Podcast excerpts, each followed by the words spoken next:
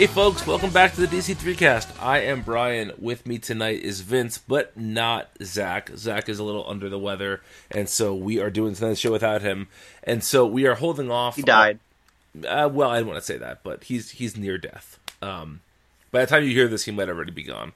So R.I.P. Zach. Um, but no, we're gonna we're gonna wait till the ghost of Zach joins us next week for our official hundredth episode, spectacular. So as Vince dubbed this, this is our Villains Month episode ninety nine point one.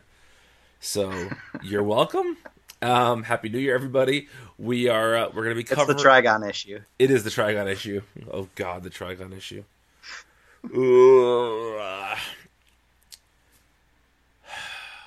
Man, Villains Month was so bad. It's the Trigon issue in that it'll make this is going to make you feel dirty after you're done listening to it.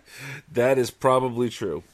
Uh, but anyway, uh, we're going to be covering two weeks for the books this week because we had last week off due to the holidays. Um, we're going to be covering December 20th and December 27th. So hopefully you've read those books. If not, pause the podcast, read them, and come back to us. Let's start with Aquaman, number 31. This is the first issue without our pal uh, Stepan Sejic on uh, art. And uh, instead, we get uh, Riccardo Federici on art, along with Dan Abnett writing the book still. Um, so, Vince, I, I, I hope you're gonna, I hope you can open the your your copy of this book right now up to page, uh, I guess it's page three, Okay. and I want you to complete my joke here. You ready? oh boy. You ready? Uh huh. When Aquaman was in Atlantis land, I, I don't know what I'm supposed to do here. let these people go. That's, that's what he's saying on that page. Come on, it's uh, yeah, it's right there in front of you. Come on. It is. Oh yeah. It is. Sorry. I'm a bad Catholic. What do you want? It's do you not. want? It's not a Catholic thing. That's a Ferris Bueller's Day Off thing. Oh, I, isn't that like a isn't that a religious song? a, it's like a Negro spiritual, like from the in the literal term, like from the you know, from from yeah. Who cares? It's a bad joke. Okay. Let's move on. I was trying to be funny. I failed. Um, so this issue kind of you know d- doubles down on what we've seen from Aquaman in the last few months. It's Arthur sort of building a a um, an allegiance of the underworld to go to go against uh, the king.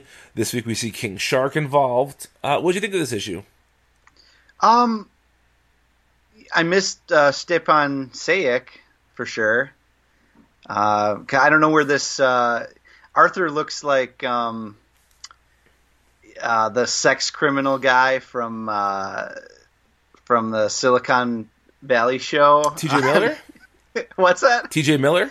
Yeah, he's looking like T.J. Miller in this thing. There is no way Aquaman could ever be as obnoxious as T.J. Miller. right. Uh, but you're not wrong. yeah. I feel No, like this is like a classic example of of a publisher trying to find an artist that is similar to the artist that's departing, but they went with somebody who's who just is like similar on the basis level. You know what I mean? Right. Not not really in storytelling or anything. like that. Just they're both kind of similar visually, Yeah. kind of. Yeah, and it's this isn't bad. No, it's no, no, just it's just not it's not as fluid. It's not as expressive. Definitely not as expressive. That's that's the immediate thing that you notice. Um, that's what makes Sejic so uh, interesting because his style doesn't often lend to fluidity or expression, Right. but he but he's so good at it. Yeah, he, Um, he is like the one artist in my sort of personal Rolodex of favorites at this point that you could say is even borderline photorealistic in times. But he, but he but he so goes above that with the amount of expression he gives his characters. You know, it's Yeah. it's that weird balance that most people can't do. Um, and again, I, I don't think that this is bad art. I just think it's we've been spoiled. That's all. Right, right. I did think it was cool. Like Arthur's return was cool. He um, he kind of he kind of comes in and acts as a literal lightning rod for other people to sort of take up the because Mhm. You know, he's not doing everything himself. Um, he's very much acting as a symbol. It's kind of continuing this idea that I think we've talked about before of this kind of being his Batman turn, you know, where Yeah. like for a while people thought he was it was just a myth that he was still alive and still around and now everybody knows he's back and but instead of being just like the one man I guess Batman sometimes is that depicted as that, but he's you know the symbol the symbol of the Aquaman is standing for something more than it's standing for a revolution basically, Right. and uh, and that's really cool to. I, I I just love the journey that Abnett took with that. Um, Yeah, and there's a bunch of stuff in this issue that, I mean, I, I feel like you know, if you're paying attention to any art right now, you see like Trumpism, a lot of times parroted in art, and I feel like this does it in a way that is not as obnoxious as some other comics have been doing it. But you know, sort of seeing the idea of like you know, um, real Atlanteans and you know, pledging loath, uh, oaths of loyalty and all that. You know, it's obviously not it, it's not a perfect one to one match, but you sort of just see the I'd say the tone of of this comic is certainly influenced by world politics right now. But like I said, it's done in a subtle enough way that it's not overwhelming or obnoxious. right. Uh, anything else to add about this issue? I don't think so. All right, let's move on then. We have uh, Batman number 37, written by Tom King, illustrated by Clay Mann. Uh, this was. Uh, this issue is set at a carnival where you have to come dressed as a superhero, which leads to uh, an amazing visual of Clark Kent dressed as Batman but still wearing his glasses outside of his cowl. um, which was which was made even funnier for me when I realized that Clark Kent doesn't need glasses. like you know, you kind of forget that a little bit, and it's just this is purely just you know nobody's gonna know that it's Clark Kent under that cowl, so it's just it's just a really funny, it's a very funny decision. Right. Um, I, I will say I did not enjoy this issue as much as I did the first part of the crossover, but I still thought this is uh, a not bad Tom King Batman comic. Yeah, um, it wasn't bad. I think it was, yeah, definitely weaker than the the previous issue. Although the idea of uh, you know Batman and Superman arguing over whether Batman could hit one of his pitches is uh, fantastic. I think that's a really great, a really great uh, little bit of character there. Yeah, I, I feel like that this this issue did the small character beats really well, hmm uh, but wasn't just. I don't know. I guess I guess this issue just felt a little forced, in a way where I felt last issue did not feel so forced. It did, and it was a little, um, it was a little annoying to read, but not not in the same way that Tom King's dialogue is annoying. Mhm. I thought I thought some of the back and forth, um, repetitive. I guess it, I guess it has to do with with the structure of the script and the art, like the part with them eating ice cream hmm that was like way more annoying to read than it ever had to be. Agreed. You know, I, you can figure it out, but it's just like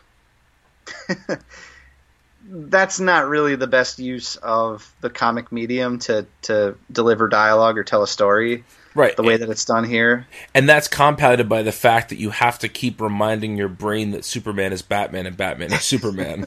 So like Right. even under the best of circumstances for this artwork, it still was a bit annoying to read. Yeah, yeah, and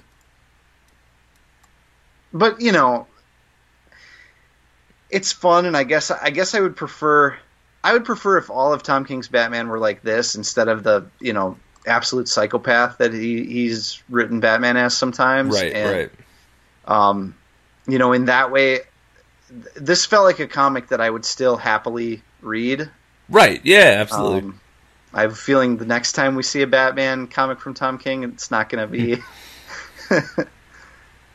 anyway, yeah, probably. spo- not. spoilers for a future DC three cast. but uh, Well, I'll, I'll also say that I, I think that Clay Mann did a really nice job with this issue. I, I think he's somebody who I don't want to say his work varies in quality because that's that's incorrect. I, I, think his his work is always pretty good, but I think that there are some character. He he's an artist that to me the characters he's working on make all the difference for how much I enjoy his work. Mm-hmm. And I feel like he does a. I really like his Superman and Lois, even though yeah. Lois looks a lot like uh, Sandra Bullock in this issue. Yeah, yeah, yes and also sometimes sometimes his characters are looking in two different directions at once. Have you ever noticed that? no, I have not noticed that. But okay, hold on. Go to page. Uh, oh, this is this is fascinating uh, radio here. It is. Go to page ten and look at the middle panel with Selina. All right, let's see. Where where she's saying yes, he certainly is.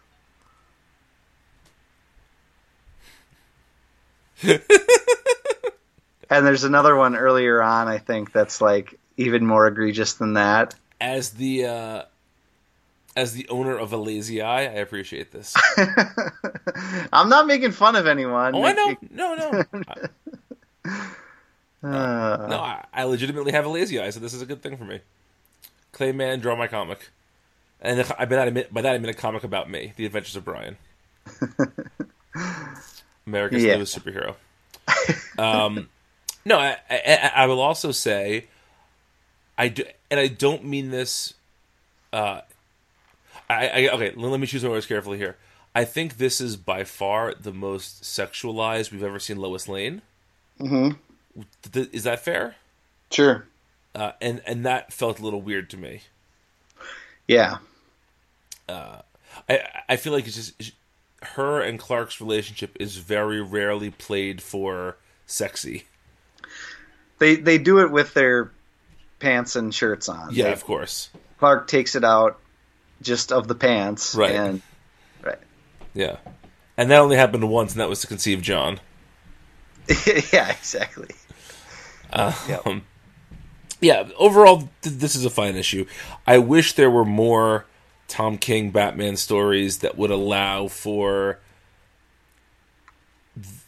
uh, levity is not even the right word because that's not really what I mean. Just would allow for more uh, not apocalyptic fear and anger. Mm-hmm. Just just let Batman have some stories where he's not a psychopath. Yeah, that's all I want. Right. All right, let, us let's, let's jump over to Batwoman number ten, written by Marguerite Bennett, illustrated by uh, Fernando Blanco. This is the uh, the end of the sort of Scarecrow arc we've been having for a little while now, and you know I really like all the people involved with this book, and I like the character a lot. This issue did not do too much for me. I don't know how right. you feel. Um, same. Uh, you know,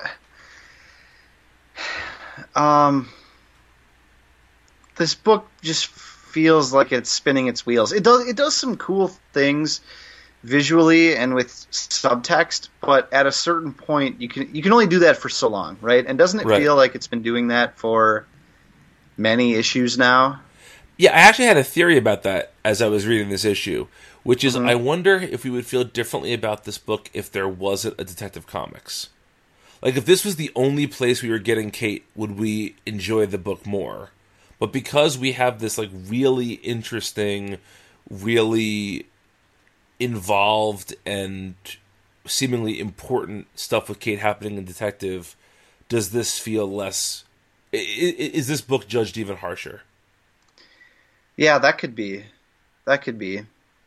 Oh man, there's some moments though, like I, I don't know. There's moments like when she's reunited with Sophia for like a couple pages uh-huh. in that vision or whatever. Um but yeah, I yeah, it's just I feel like I feel like this character has been in the same place since J.H. Williams left her. Yes, yes. And there's all these suggestions about where she's going to go from here, but we're not seeing any of it yet. Um, and I'm I'm just I think my story continues to be I'm just ready for the next thing with her. Yeah, and, and I, I want to make very clear that although I really enjoyed the Kate and Renee pairing, my problems with this book are not that Kate and Renee aren't together. Right. I know Yeah. there are a lot of people who feel that way, and, and I, I would welcome more stories involving those two, but that's not the only way to make a good Batwoman story. Right. Like the Yeah. one thing I, I don't know if you remember or if you were fond of this arc or not, when um was it Marc Andreyko did the last bit of her new fifty two book and she Uh-huh. had that almost like supernatural team with her? Yeah, because she wasn't she like a vampire at some point Yes. or something. Yeah. I I dropped off somewhere around there. I wasn't the hugest fan of that stuff, but it was something very different for the character. And I feel like Yeah. everything else, like you said, since uh, since J.H. Williams left, has been very same, samey. Yeah. Uh, we should also mention that Marc Laming also did some of the art uh, in this issue. I'm a, I'm a fan of his from his. He did that. Um, was it called King's Quest book with Jeff Parker about the uh, Flash Gordon and Mandrake the Magician and all those uh, King Syndicate characters. Um, but anyway, he does some of the art for this book too. Um, well, that brings us to the, the, the big the big book of this first week we're going to be covering tonight, and that is uh, Dark Nights Metal number four. Obviously, this is written by Scott Snyder, illustrated by Greg Capullo. Um, after a month without a proper Dark Nights Metal issue, we get this one. Um, I feel like this this. Well, you know, I, I actually I want to hear what you have to say first. Well, what did you think Okay. of this issue? Well, you just brought up the point that we haven't seen an issue proper of this in a while, Mhm. and getting it back, it's so much of breath of fresh air compared to most of the tie-in stuff. Absolutely. which wasn't it's i mean it's not a lot of the tie-in stuff wasn't bad but really was just spinning its wheels and when you when you read an issue of metal proper you you remember how good it is and how exciting it is compared to everything else I, I- metal is metal is like the book that's like throwing all these ideas out there and all the other books try to explain them and i don't need most of this stuff explained Well, I was going to say something very similar, which was that to me, this book is the only one of the. Inclu- in, if you include this and all the tie ins together, this is the only book that realizes it's supposed to be fun. Everything else Yeah. just treats it as deadly serious. Yeah, right. Yes, I agree exactly. Um, and it is fun. It's fun to the point of the, you know there's some there's some stuff about this plot that I don't understand at all. like like you get to the World Forge stuff and like all right, so that's where worlds are made and if they're no good, they get destroyed by whatever. You know, I it's it's it's actually very silly how much of this is is convoluted right. uh, you know, to the point of of I can't figure out what's going on, uh, especially towards the end. But um, but it's so much fun, and it takes itself so uh, tongue in cheek that I can't help but like it. And um, I mean, he Bruce has a, a gauntlet that he calls the five finger death punch. right. So you know, there you go. How much money would you bet that that was Capullo's idea? That type, that name. Oh, I'm sure. Yeah, Yeah. of course. Yeah, Um, yeah. you know, it's interesting. This is not to me. This book does not feel like either of the creators I'm going to mention, but the idea of not knowing what's happening and sort of figuring it out later was sort of the hallmark of, for me, the early stages of my reading both Grant Morrison and Jonathan Hickman. Mm-hmm. Which is, that was because the ideas were so big and complex that I didn't know what was going on. I feel like with this, there's just so many ideas, and there's not enough time to fully explain all of them. It's not like that this stuff is so needlessly complex. Like you know, there were there were some times, especially with like um, with some of the, the tie-ins to Final Crisis, where I felt like Morrison was introducing 400 ideas that each one could be its own event going on at once. You know what I mean? This doesn't this these ideas aren't as rich as those ideas are. There's just so much going on that that, that there's there's no time to explain them. And so Snyder and Capullo almost say, "Well, we're not even going to bother trying. We're just going to make this as fun as we can and strap in." And I'm all, Oh, I'm, I'm fine with that. Yeah, absolutely. I think about the page where Starro shows up and he says, "I'm back, losers," and like Starro is basically, um, uh, I don't know, Kenny Powers or something in the in this situation, and That's a good comparison. yeah, and I uh, was going to say Eric Cartman. sure, yeah, whatever, and uh, screw you guys, I'm going home. Um, uh, where he he talks about uh, how he regrew himself from a piece of his own exploded tentaclaw, and the editor's box says, "See issue uh, Scott and Greg. When did this happen?" And the the response is just uh, the you know the the metal rock and roll Right, yeah. uh, finger Yeah. hand signal, you know, and Yeah. it's like The horns.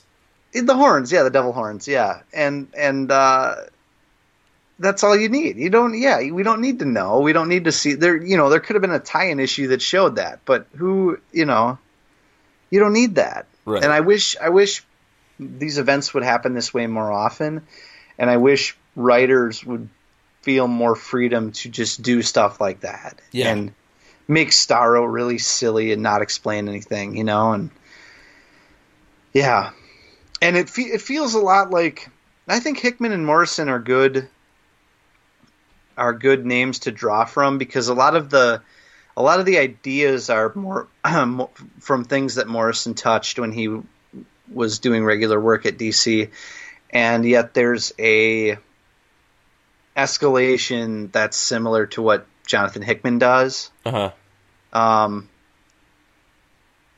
yeah, I. th- It's just so much fun, and It there, is. and there's there's the stuff with uh, with the dream again, um, and oh, I had a question for you and Zach that I was hoping uh, one of you would be able to answer. All right, All right, so this is this is the the double page spread on thirteen and fourteen Okay. in our PDF, and it's the constellations Yeah. in the sky. So there's the monitor, there's the anti-monitor, and then there's this hawk one. hmm And is that just a, or or is that the weaponer? What is that? Is that the weaponer? Huh. I don't know.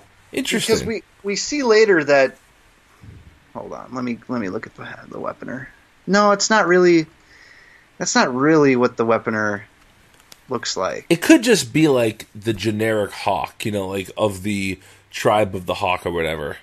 Right. So that was gonna that was that was what I thought because then we see at the very end that Carter Hall is kind of in that role, Yes. but his costume he's I mean he's holding the same hammer, but his costume's not exactly like the one we see in the constellation. Right.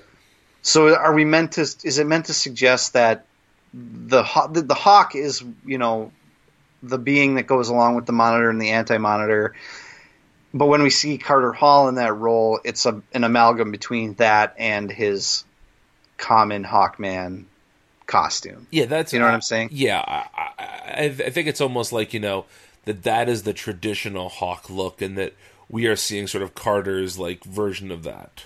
Yeah.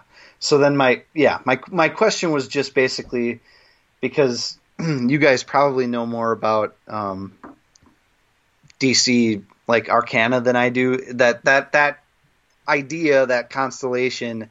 You know, we already know what monitor and anti-monitor is. This is new for metal, right? As far as I'm aware, yes. Okay, yeah. I, I feel what I like I, can hear Greg Matasevich emailing us right now Well, he will, yeah. because Greg knows all that good stuff. yeah, Greg's a good guy. He is he's, he's one of the best. Um, I, I will say I love seeing Black Adam show up because I love Yep. seeing Black Adam show up in, in general. Yep. Um, So does that does that pretty much tell us that Shazam is spinning out of this?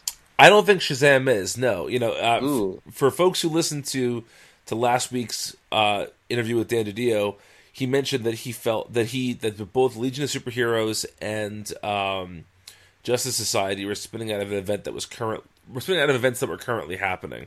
I think that we'll talk about this later. I think the JSA is going to be coming out of uh, Doomsday Clock, and I think that uh, that Legion is somehow going to come out of this. I don't know how yet. Legion. Okay. All right. Yeah. Um, but no, I I really think that Shazam, like he made it sound like there's been a long term plan for Shazam that is contingent on one creative team becoming available. Mm. And so I don't know who that creative team is. It can't possibly live up to what I want it to be, which is Jeff Parker and Evan Shaner. Yeah. Um, yeah. you know, but but we'll see. Although I, I trust me, I wouldn't I wouldn't be upset about this. Um, now, fresh my memory, Metal is six issues, right? Yeah. And there's not another break month, is there? I don't know if there's a break month, but there is the Wild Hunt coming. Right. Right. Um, That's the only other special book I'm I'm aware of. because I was thinking about this today as I was writing up our, my soliciting Multiversity DC column, how we haven't seen any books announced that are spinning out of this yet, and so I'm trying to figure out when, like, if this is so if there's going to be a January and a February metal issue, which I think there is, that means that the solicits that drop either in February or in March will be the ones that that that announce the books that are spinning out of this, or or at least that potentially could announce the books spinning out of this. Sure. So, um, yeah, so we'll see what happens in a month or two. Yeah. Uh, any other thoughts on this issue? Uh, just one other thing, Lady Blackhawk. Yeah, I find it very interesting how Snyder and Capullo are changing a pretty classic DC character's uh, like the the name Lady Blackhawk means something, you know, Right. and they're making it something totally different. Yeah, and involving a different character. Right? Yeah, exactly. It's kind. Of, I I'm thinking it's going to only be temporary. Oh, I'm sure it is. Yeah, But that is interesting. it is. It's, it's pretty cool. I, I enjoy it. It also sounds like a like female led um uh Metal band. metal metal band or something. Absolutely. Yeah. Yeah. yeah. so um yeah, cool. It's cool design. Um this this book was wild. Like you get to the end and they throw like three or four wild things at you page after page. Exactly. Yeah. Oh, yeah, fantastic. Yeah. This is again one of those situations where I feel like if we didn't have solicits, life would be so much better in some ways as a comics fan. Like if you know, we're we're obviously aware that the Hawks play a role in this book, but if you didn't know that Carter was coming back for that Hawkman found one shot, the reveal of Carter would have been a lot more interesting. Yeah. Yep. But you know, such is life. hmm Um, all right, it's time for everyone's favorite attorney slash solar powered character. uh, Future Quest presents Birdman, written by uh, Phil Hester, illustrated by Steve the Dude Rude. Um, I can't be the only person who can only think of the attorney interpretation at this point in my life. Am I? Oh no, I I see this. Uh, He's in the sweater, and I just think uh, Avenger, my personal digital assistant. yeah, exactly. Yeah, I think of Shoyu Weenie. I think of you know so many great I think of that Federico, Apache Chief. Federico Flintstone. yeah. that that Apache Chief episode. yeah, yeah, you know, Chuck. Yeah. It's so small. Uh, yeah, yeah. I just, I got, I have a shrink gun.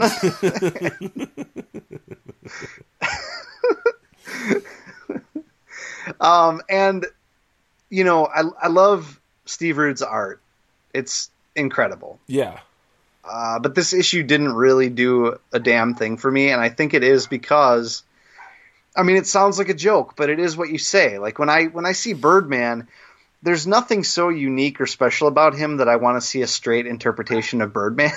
Right. You know, And we didn't grow up reading Birdman comics or watching the Birdman cartoon. If we did, that would be very different, I'm sure. maybe, yeah, but but it's still such a boring. Like really, without the attorney stuff, he's a rather boring character. Right.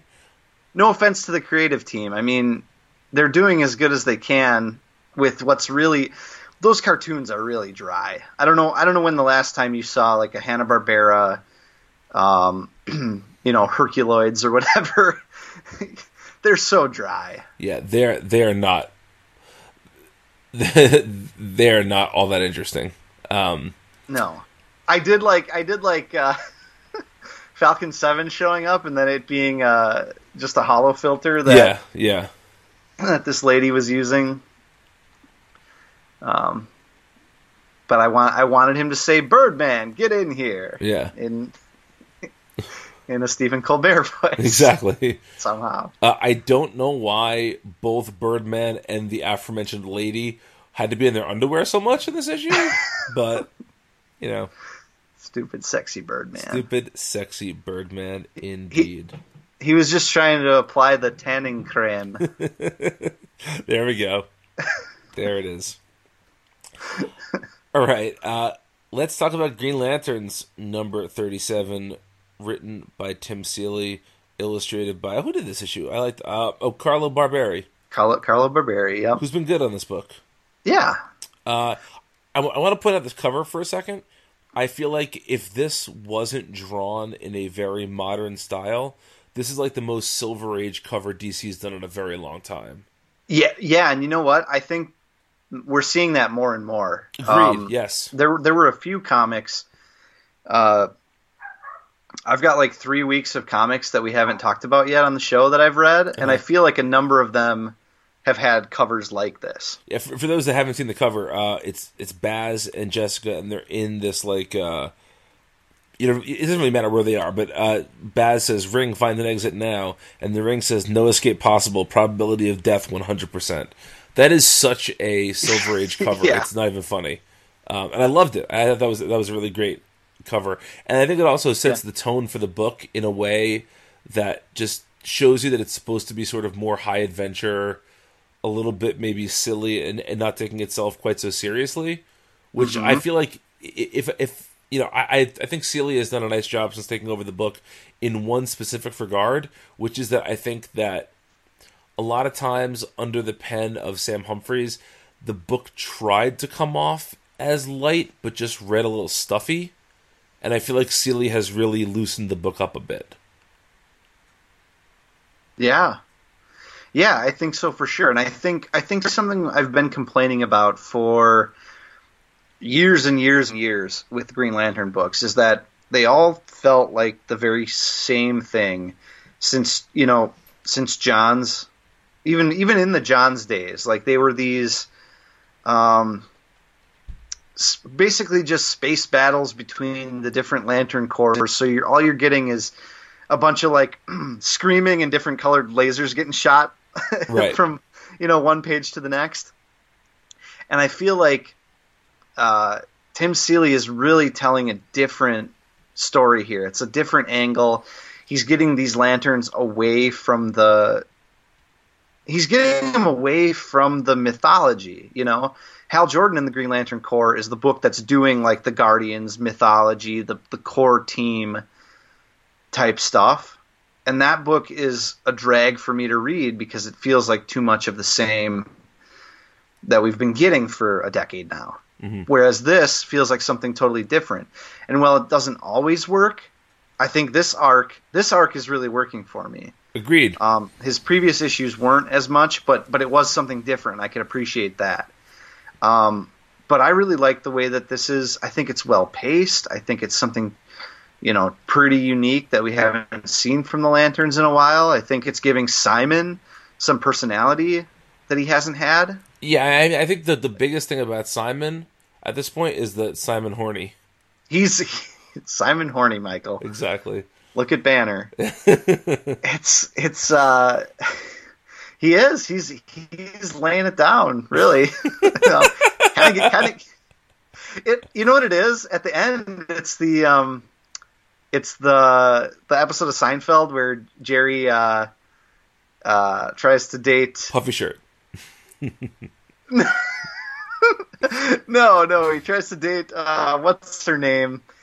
It's Deborah Messing. Oh yes, yes. and then and the, the, you know he's with her at that uh, funeral or whatever it was or wedding I don't remember what it was, but then you know she says the horribly racist thing just when he thought he like finally got with her and and was all happy, and uh, that's what happened here. Yep, pretty much. Simon, Simon accidentally slept with a Nazi.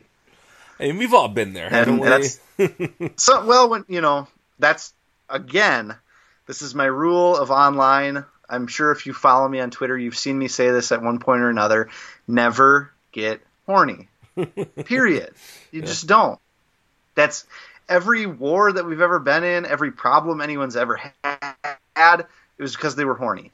Every movie where there's like a plot that where everything goes south, Star Wars got ruined because Anakin got horny. That's the impetus for the entire. We wouldn't have it. There would be no Darth Vader if Anakin didn't get horny in the first place. So just don't get horny. so what you're saying is cornflakes and graham crackers for all. Does that work? No, that was like in the in like the, the 20s and 30s people thought that graham crackers and corn cornflakes were developed as a sexual repressant. Um See the movie The Road to Wellville starring Dana Carvey and Anthony Hopkins for more on this very topic. I will not. Uh, it's probably best. As a masturbation deterrent. Yeah, exactly. Um, so yeah, uh, I, I do want to say I thought that uh, Carlo Barberi's work here was uh, continuing with, with what he's been doing very well in this book so far.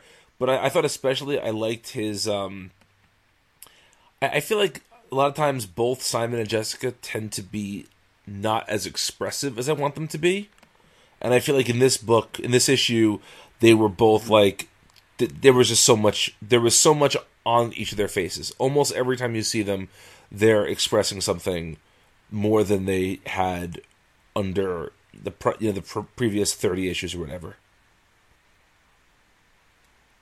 Yeah. all right let's um let's get into justice league number 35 written by christopher priest illustrated by pete woods um i don't know about you vince i absolutely loved this issue Yeah. I love the I love what Priest is doing with with Justice League. It's it's wild. Um how good this is. I mean, it does a couple of things I love. I love when the Justice League isn't just about the seven people on the team. So bringing Kid Flash into this, I thought was great. bringing um, Glenn, is that his name, into this? Glenn Gulia? Glenn, yeah, exactly. Uh, and you know the the references to Martian Manhunter, all that. It, this this felt like the most lived in the Justice League has felt in such a long time. Mhm. And damn it, is that good? Yeah. Yep. And uh, there was a big multi-page scene where people were just speaking in in Espanol, Yes. and and none of it was translated, and it didn't matter Right? because you know we're we're all adults here. We can we can figure it out, right? Yeah. and uh, and I think that's awesome. I love when comics are willing to do that. Um, yeah, that leads right into the Martian, the J'onn J'onzz mention, which which has me believing that Priest is maybe going to be the one to reintroduce him. Maybe that would be great. Oh man, imagine if imagine if Priest leaves Deathstroke because that's rumored to be happening sometime in the near future. Oh, is it? I have not heard that rumor. Yeah, I yeah, I forget. Yeah, you forget I- when I- you're in I'm on sure Bleeding Cool that somewhere. because it's only going to be yes, Bleeding exactly. Cool. Yeah. Yep. Right. Yeah. Of course. Ugh. Um, but uh, what was I saying? Oh, but if he were the one to launch a Martian Manhunter ongoing, or a, another Justice League book where Martian Manhunter is like one of the team leaders or something, Mm-hmm. how cool would that be?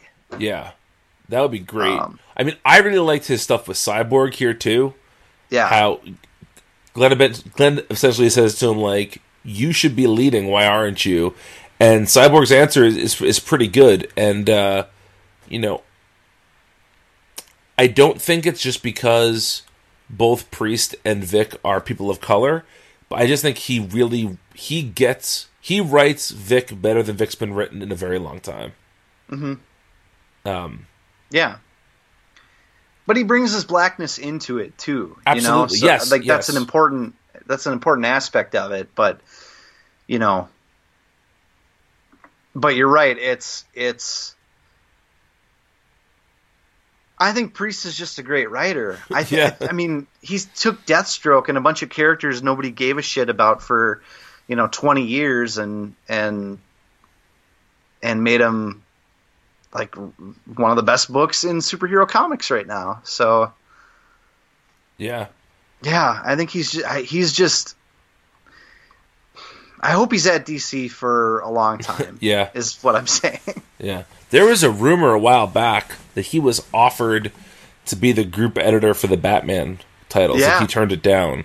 Yeah. And as happy as I am that we're still getting priest written books, I wonder what a priest led uh, division would look like. yeah, I do too. I don't know if I want that to be Batman though. I don't think I do either. I, I'd want it to be the Justice League books. Like he writes one, and maybe he's he oversees the other two or something like that. Yeah. you know. Yeah. Did you Um, see, by the way, in the March solicits that he's bringing the JLA into an arc? Yeah, Justice League. I love that. Yeah. Love it. Yeah. Man. Absolutely. Priest is the best. I and it's funny you know I think both you and I have talked about this how we were not super because he took like essentially over a decade off from writing comics. Neither you or I were all that familiar with his with his sort of uh, work up until pretty recently, or we if we knew it, we didn't know it as well as we know some other writers of, of his caliber. You know, Yeah, I mean, I, I read some of it back in a time where I wasn't somebody who would pick up on how comics work and Right. things like that. Like I, I remember reading some of it because I was told that priests, uh, you know, Quantum and Woody and some of his Black Panther stuff was really good, like essential reading. And so I'm I'm sure I've read some of it, but I don't remember a thing about it because it was over a decade ago and I didn't care as much about like now I'm obsessed with the way comics work. right, right. Yeah. But, but, but I was going to say is I don't know, and I I'm sure a quick Google search would solve this, but I don't know if Priest chose to step away from comics for a long time, or if he felt like, or if if you know if there was just a falling out someplace, or if he wasn't getting the work he wanted to get. But whatever it was, he came back without any rust on him whatsoever. Mm-hmm. You know, he he came back stronger, Yeah. as strong or stronger than ever. Um, Yeah, and I just think I think part of it is um just from like the interview you did with him and some of the other stuff I've read and about how much he writes per issue. They ju- there just seems to be such a work ethic with him to go on top of his incredible uh, skill and, and natural talent. You know, Right. There there seems to be like he's not going to half-ass an issue of, of even Deathstroke. You know, Right, yeah. like he's going to write 40 pages and have to condense it down into 20 and it's going to be great yeah. and uh, man that's awesome I, we should all aspire to be christopher priest Yes, agreed. Agreed completely. All right, let's let's talk about one of the bigger issues that came out this week: the debut of the Sam Humphries penned uh, Nightwing. This is this is the the new direction for the book. Humphries appears to be on this book for the long haul. He said that this was the reason he left um, Green Lanterns, was he was given the opportunity to work on this character, and he's a big fan of of the character. And so um, we get Bernard Chang on art, who I, I think the DC three overall are big fans of, and um, I instantly liked this more than his Green Lanterns run. What about you? i didn't Really? yeah i think it's i don't know i don't know if it's better or worse but i don't care for it i mean other than father john misty showing up as the bad guy i'm not uh oh i think it's i think it was a mistake to leave this book in Blüdhaven for one thing. Not because I have anything against Blüdhaven, but it just doesn't. I don't know. It feels stuck between what Tim Seeley was doing and what, uh, you know, what he would like to do with the character, and I just I'm, I can't get myself to care about the judge character that's walking around killing people or whatever. I- Vince. His What? name is Judge. Judge Mine. uh, I also think, as good as an artist as Bernard Chang is, he's left a lot to be desired when drawing t- uh, Dick's ass. I think there was the one scene with with the the naked Dick ass, and it didn't really. So it looks a little bony. I think. Well, you know, I uh, I won't argue with the ass comment. Um, now, when I said I enjoyed this more than Humphries' Green Lanterns, I did not necessarily say I love this book, but I did feel this was a better fit for Humphries' style of writing than I think Green Lanterns was. Um, again, I I didn't think this book was great. I didn't think it was terrible. I, I sort of liked how it began. I, I liked the idea of of of the sort of uh, you know hoodwinking the old lady. that was kind of a, fun way to start the book off. I think it's a pretty hilarious idea to have Dick running his own CrossFit place. yeah, I can get behind that decision. sure. Uh, because that's at, at least it's you know there is this sort of problem with Dick Grayson where he doesn't need to work and he doesn't have like an established career. You know, Bruce Wayne is a reporter. I mean, I'm sorry, Clark Kent's a reporter. That's such a that's so important as character. There's nothing like that for Dick, so giving Dick a job has always been kind of, you know, ancillary to his character, I guess. And this is the first time his job has seemed to fit his personality in any real way. yeah, Um, I'll I'll give you that.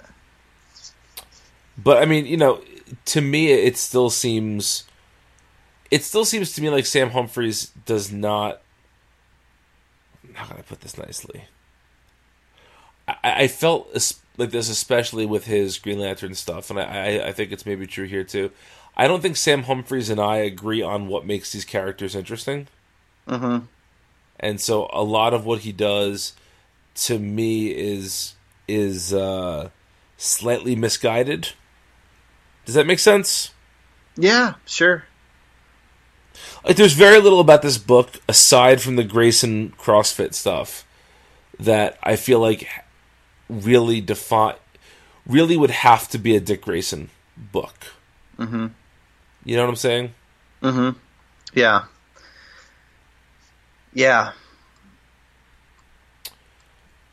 I mean, I think we all presumed Green Lanterns was going to be in better hands under Seeley than than Nightwing was under under Humphries, and that's pretty much come true. Yeah. So, Right. no alarms, no surprises.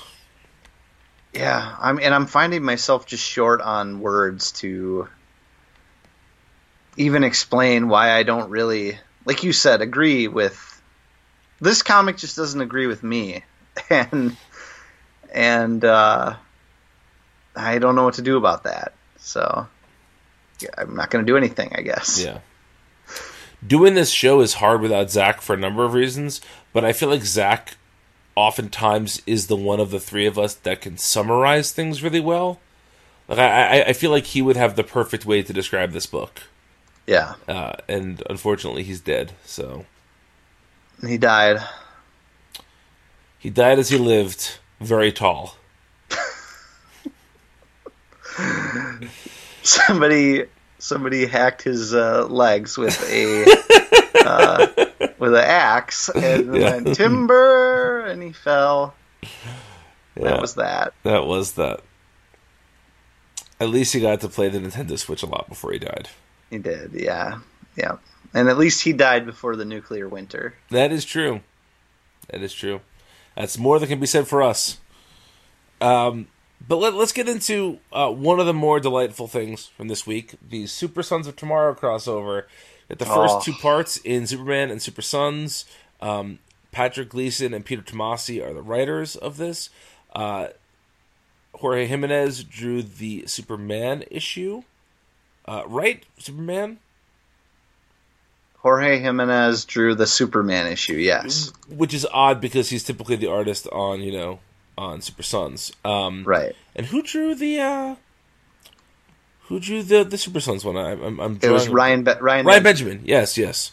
Um, I I don't know about you. I really enjoyed this crossover thus far. Absolutely. This is like Oh man.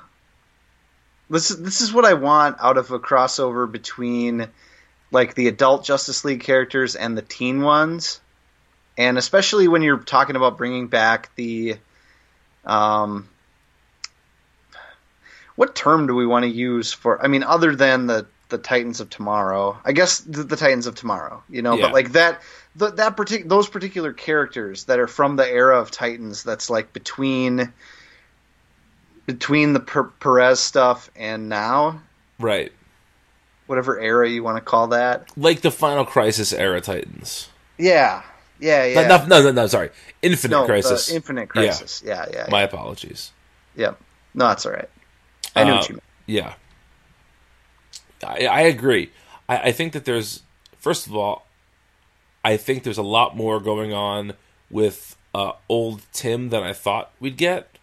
Like, I feel like he's he's more three dimensional than he was in his first appearance in, in Detective. Yes. So it has that going for it, which is good. Uh, in addition, we get a, a lot of nice super uh, Damian Jon stuff, and I feel like one of the one of the things that's been so fun about those characters is their sort of antagonism towards one another, specifically Damian's attitude towards Jon. But we see some legitimate concern and tenderness here, but it's not out of character for Damian. You know, um, Tomasi and Gleason do a really good job of presenting Damian as caring as much as I guess he has the capacity to care. Does that make sense? Yeah. Oh no, absolutely. They nailed it. It's Yeah. the perfect balance.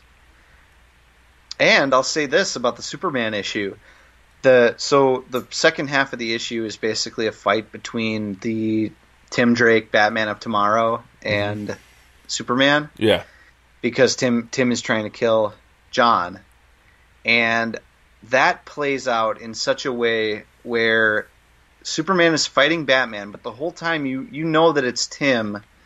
Like it's very apparent that it's Tim. It's not just him fighting Batman, Right. and he sets Superman up to fail in a way that's very Batman, but also Tim. Right. Yes. Yes. Does that make any sense? Absolutely. you Yes. know like they, they nailed the subtleties of the differences between these characters and um and I will say this about both artists, both Benjamin and Jimenez.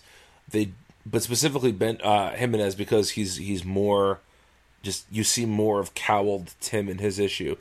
He manages to draw him both as recognizably Batman and recognizably Tim. Like his mm-hmm. body type is just different than Bruce's, and it's if you saw Bruce and Tim both in costume back, you know, next to each other, you would never guess who is you. You would never not know who is who right you know, it's very apparent despite the similar costumes. Just really nice work from everybody involved here. absolutely Yeah, and we'll talk more about the this crossover when we get to the the books of next week. Um, but let's round out the last three books of this uh, of this week. Here we got we got uh, Trinity number sixteen, written by Rob Williams, illustrated by V. Ken Marion. We get a Deadshot crossover because I, I think it's it's in the sort of DC contract that every week has to have too many appearances by the members of the Suicide Squad.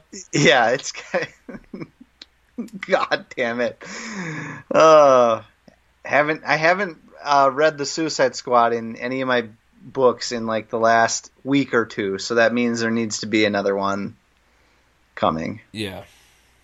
it's oh god i don't know I, can i also say that um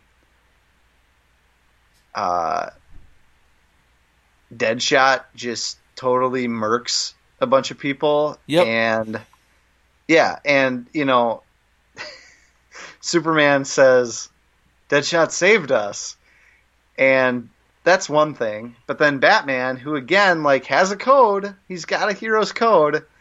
I guess, I, I guess if you're in a predicament and you kill somebody to save Batman, he doesn't care Right. because like he's totally I, I will find your daughter lad you know like even though you just murked a bunch of people and went against my code and i let the riddler do that too a couple months ago and and i'm just cool with it now i guess. It's just really can't you figure out a different way for that to go? It just seems to me like this like for whatever reason DC wants the Suicide Squad to be complex and so they write the other characters to recognize the complexities of these horrible people but they never recognize the complexity of other villains Right. Yeah, and they don't and they also are trying to fit Suicide Squad into the DC proper where that where they have always been, but but correct me if I'm wrong. I could be totally wrong because I, I haven't read a lot of that stuff from back Uh-huh. in the day. But that book had a completely different tone that was kind of all its own. And while it was connected to everything else, they didn't try to reconcile that tone with other books that were going on. Am I am I way off? Were there like Suicide Squad crossovers back then? I mean there might have been I'm not gonna I have read a lot of that stuff but it's been a while and I can't recall They- okay, okay. Here, let me say it a different way. okay They are trying to make the Suicide Squad mainstream in DC Comics, right alongside the Justice League, and that is Yes. something that's something I am certain did not happen back in the Ostrander days or whatever. no Um, it, it seemed to me like the beauty of the Suicide Squad was you could tell a different type of story than your typical DC fare. And the reason the current Suicide Squad run is so bad is because they're not telling a different kind of story. and every time they bring these characters in, they have to decide whether they're gonna. They can't go full villain with them. They can't go full hero. But then you end up with these moral.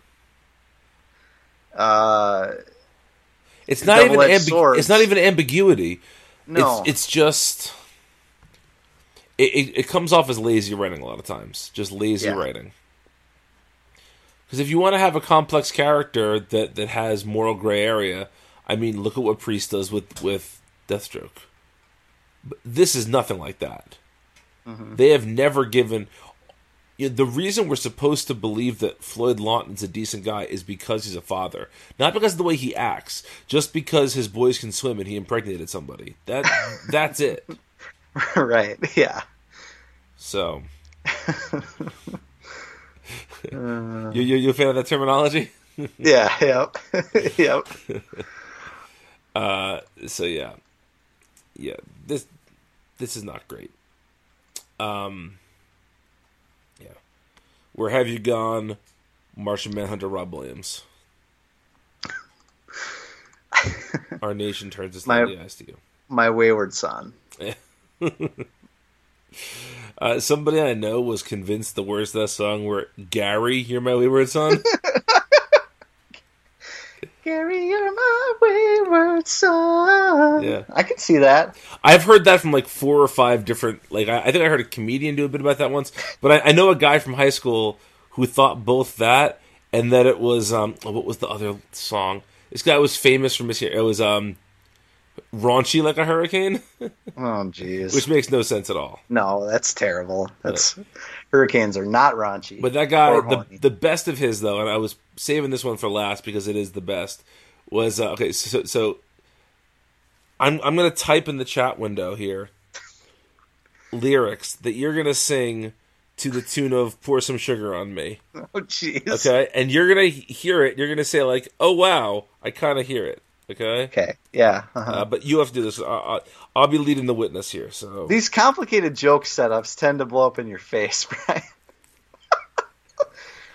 awesome sugar cone, yeah. yeah, awesome sugar cone. Yeah, and that one it, now next time you hear that song, you will hear awesome sugar cone. Yeah. All right.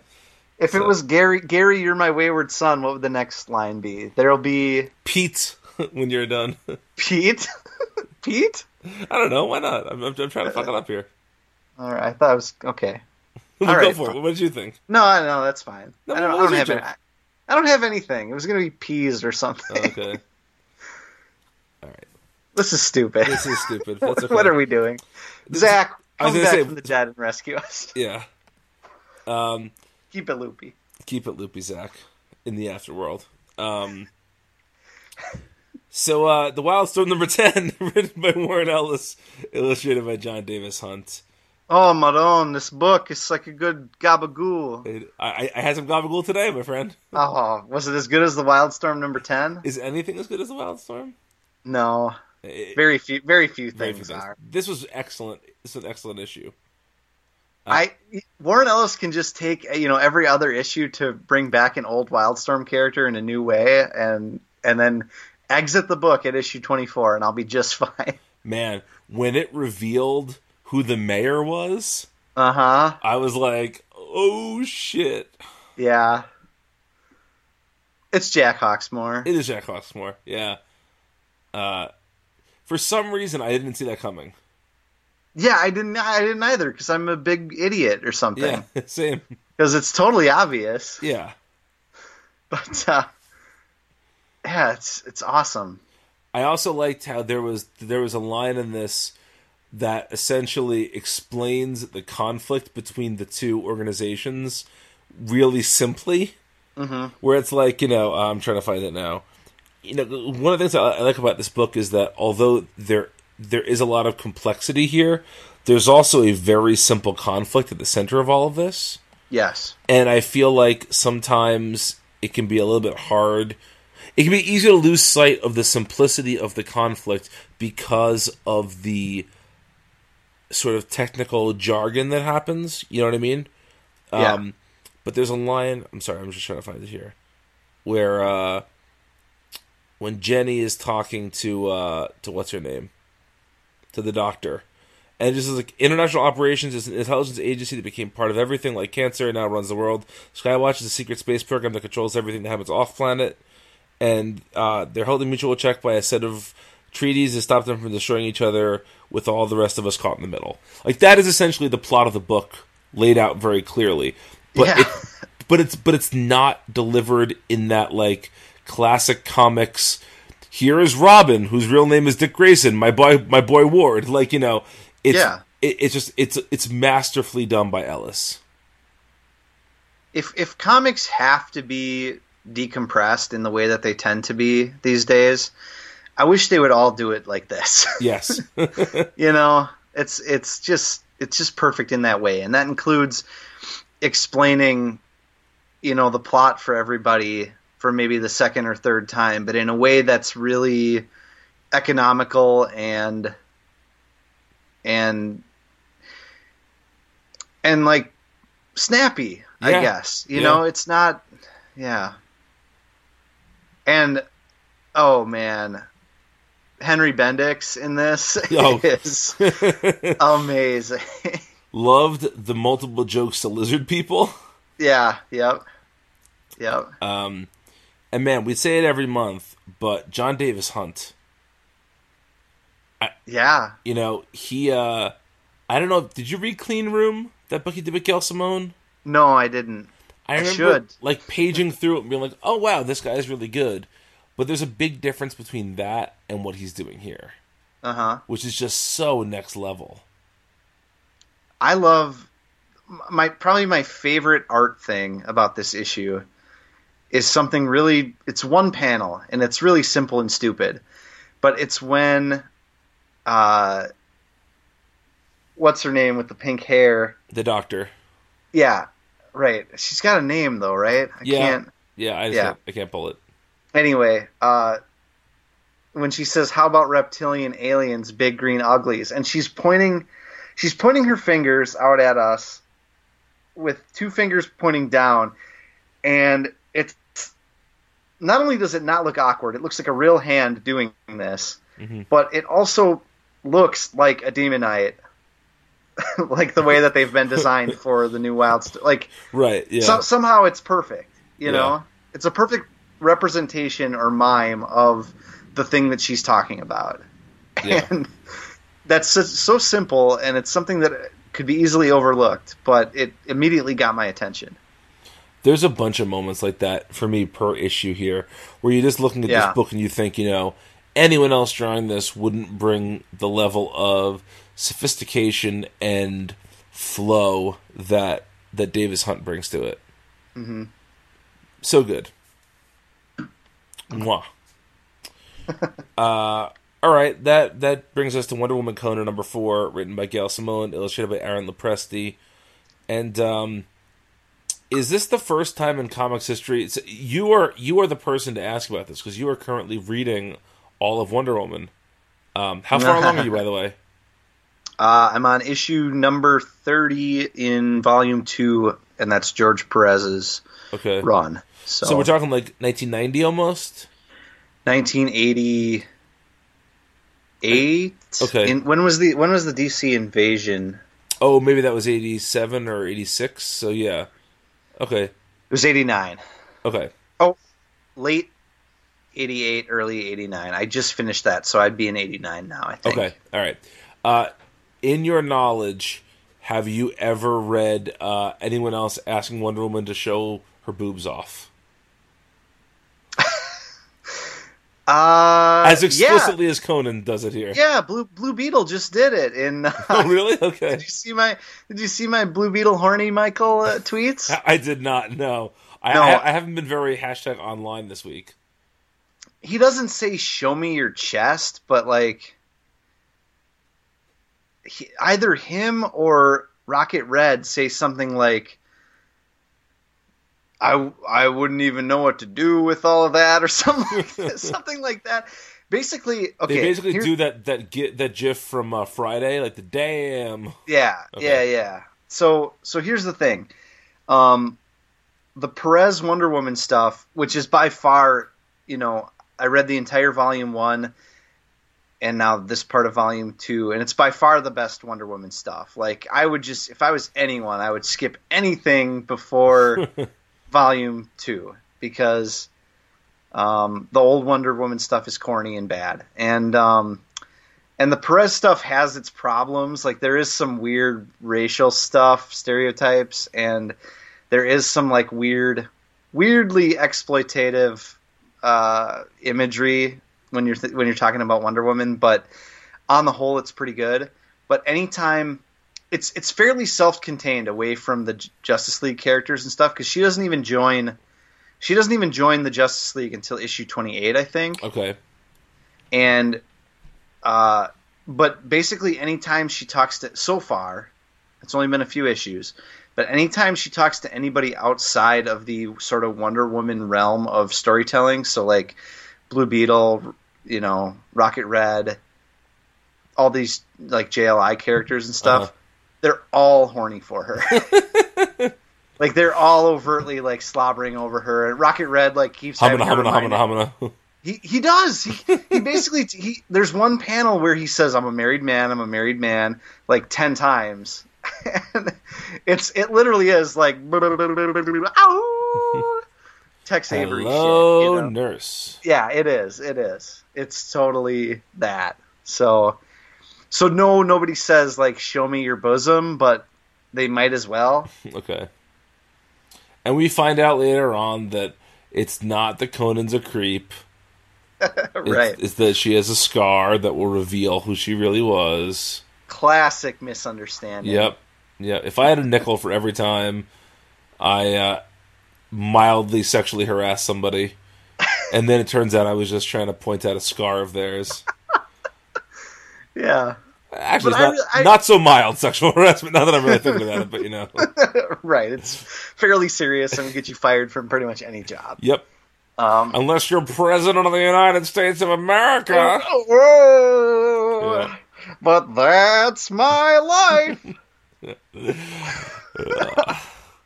we're we're on a real kick here. We are. Real hamburger kick. 2018, year of the hamburger. I don't. I have cancer. Um, Why did Conan and Wonder Woman? Now, now I was doing Stanley essentially, but uh, Excelsior. all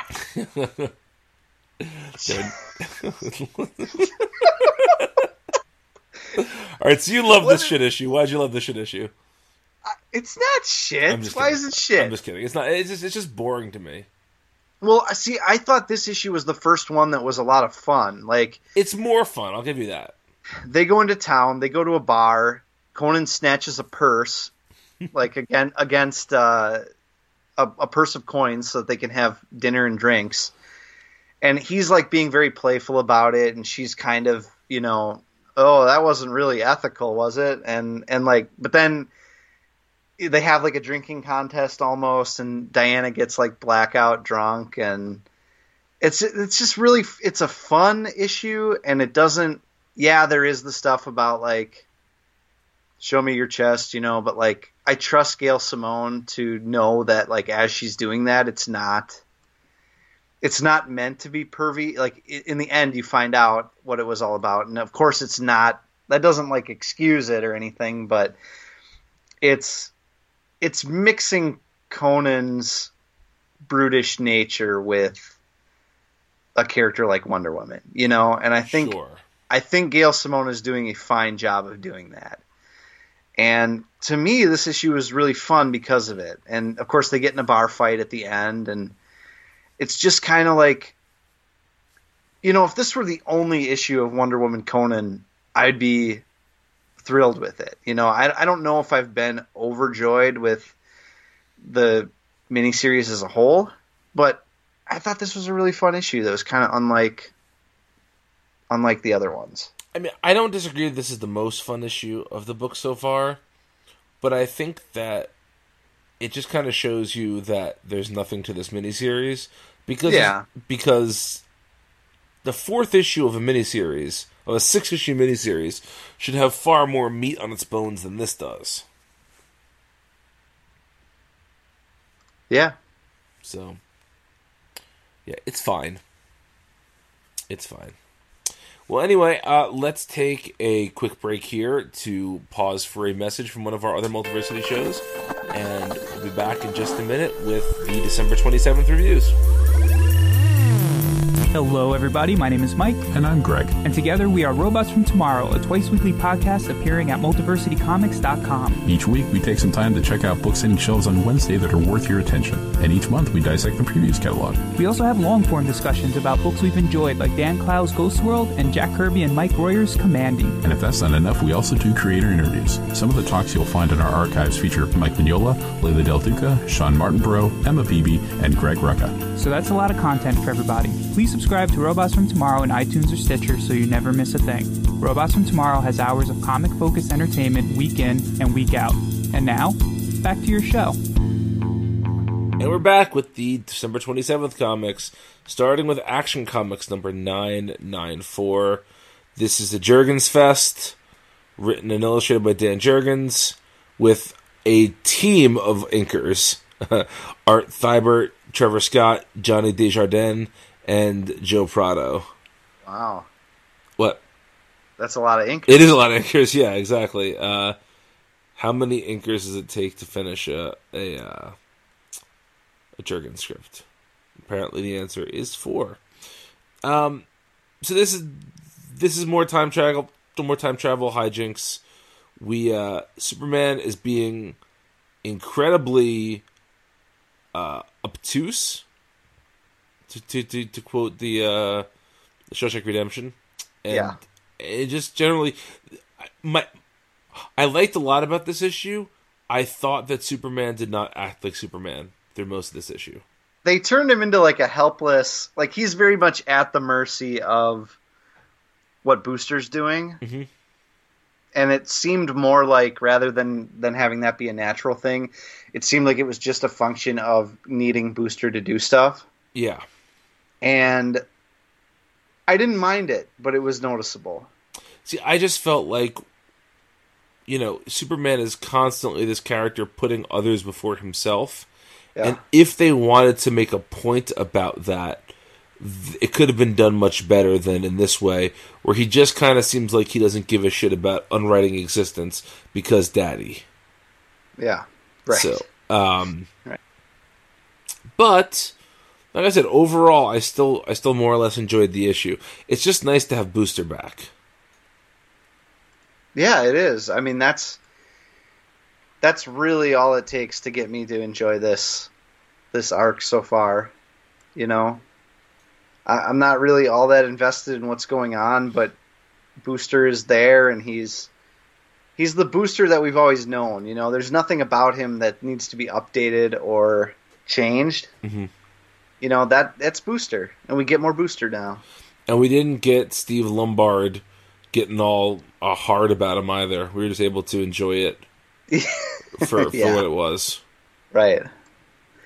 And there was a little bit of Lois Lane, Sam Lane stuff. Like they're they're bringing that back into. They're trying to get those two to to reconnect. Mhm. We haven't seen Sam Lane in a while. I feel. We When, haven't when seen was him, the last time? At least since the new. Wasn't he a player in the New Fifty Two when Clark, like when his identity's revealed? Wasn't Sam kind of a part of Oh. that? Yeah, for sure, for sure. We haven't seen him in Rebirth yet, though, have we? I don't believe so. And don't forget, Superman is the only character thus far that has had a lot of the New Fifty Two, Charlie Brown hand hand waving away. Yeah, You know, exactly. so Yep. um, yeah, so it, it's been a it's been a while in publication history, but it's been seemingly even longer in fictional character history. yeah. Although I'm wondering, were there, were there some mentions of him in Superwoman? I don't remember. Oh, there may have been, but again, I don't think we've seen him though. But that that was also before the merging of the two Supermen. yeah, So Right. I find it weird that that merging happened. It feels like it happened a while ago, and so far, like none of the other books are doing a similar thing yet. right, it seems really weird that Superman just did that a year ago, and everyone, everything else is still in limbo. I mean, I guess I, I guess the, the the sort of logical answer to that is that only Superman and his characters were that fucked up by the New Fifty Two. Yeah, but you know they're gonna do it though. Like they have to. There are aspects that they have to still reconcile, mm-hmm. right? Like, I feel like like the Titans of Tomorrow are gonna probably do a little bit of that. See, I wonder if the plan was always to have Doctor Manhattan be the agent of all of this, but eventually they just realized, like, no, we have to get the Superman books online before Doomsday Clock is done. Sure. And so the other ones can wait until after Doomsday Clock, Yeah. That could be. Yeah. which we will get to shortly. Oh, we will. Uh, Yeah. anything else to say about this issue? no. Cool. Me too. Uh, there brings us to Batgirl, number 18. Oh, Harley Knight, as the uh, title of the issue was uh, was titled. This is a, a vaguely Christmassy issue. We get a character named the Rapper, and there are some good slash lame jokes about him uh, busting rhymes, but it meant, it's meant like wrapping presents Yeah. or even Christmas rapping, if you will, for quoting the overrated waitresses Christmas song. Um, this issue was written by Hope Larson, illustrated by Sam Basri, and uh, yeah, Sami Basri, uh, back again. Yeah. I think we didn't we see uh Basri was on a different book not that long ago and it was kind of a surprise. I believe so. Yeah, Anyway, I like this art a lot. me too. I, I, th- I think it fit the issue really well, and it also feels not too out of place from what Chris Wildgoose is doing on the other issues. Yeah, I thought this was a fine issue. I uh, I like that this this book seems to be uh, unlike some of the other books in Rebirth. It seems like there are very distinct arcs, and then there's an issue or two as of breather sort of breather one and done stories, and I, I'm always a sucker for that. I like Yeah, that. Um, I agree. And Hope Larson is like on some miracle shit, I think, because she put Harley Quinn as a major focus of this issue, and I didn't hate her. Right, exactly. and uh, that's awesome. And and the and it was like uh, you know as as is the Batgirl post Burnside uh, want to do, it put a like dickhead millennial app guy at the center of at the center of the conflict, and basically made him do like a mini Christmas Carol thing, which yeah, yeah, it's just it was just such a fitting extension of of what Batgirl's been doing lately. Yeah, agreed. This is the way to do an in between arcs issue. Mhm. Uh, yeah. All right. Anything else to say about that? Nope. And time for Batman. Okay, So, this is this is notable for only one thing, and then we can move on. go for it. Do you remember how the last issue ended with? With with with not Bane breaking not Batman's back. Yeah, the, the this issue opens immediately with Terry saying, "Oh, you really thought the break the back over the knee routine would work on a suit that can withstand gunfire?" Well, thanks for wasting all of our time. Yep. like you can't even like pretend for two minutes that it's a serious uh you know this is like i like when comics do the super dickery thing where they tell you one thing is happening and then they reveal why it's not Right. but it's got to be better than that you know that's such Yeah. a cheap and lazy way of pulling off that that trope so yeah not not a fan of this book still Yep. Put it out of its misery, DC. Kill it. kill it if you have to I was just gonna say that you beat me to it. uh, let's talk about Batman: Creature of the Night, Book Two, written by Kurt Busiek, illustrated by John Paul Leon. I'm continuing to enjoy this. I, I know Zach was not as big of a fan of this as we were, but I like this issue a lot. Yeah, I did too. I really like this. Again, I'll just reiterate what I said last time that I didn't think that anyone could find like a unique take on a Batman origin story that I would give a shit about. Um, and Kurt Busiek managed to do it in a really interesting way by by having a not Bruce Wayne sort of try to create the same life for himself and you know last issue it was about how last issue it was about how a kid with limited resources couldn't make a life for himself that was similar enough to Bruce Wayne's. And this issue is more about somebody who does all these resources, have all these resources now, trying to make a life for himself that's similar to Batman in, in the real world. And then watching how that gets screwed up or corrupted or kind of undermined. You know? Yeah, Does that make sense? yeah. uh, To me, the first issue was all about, um,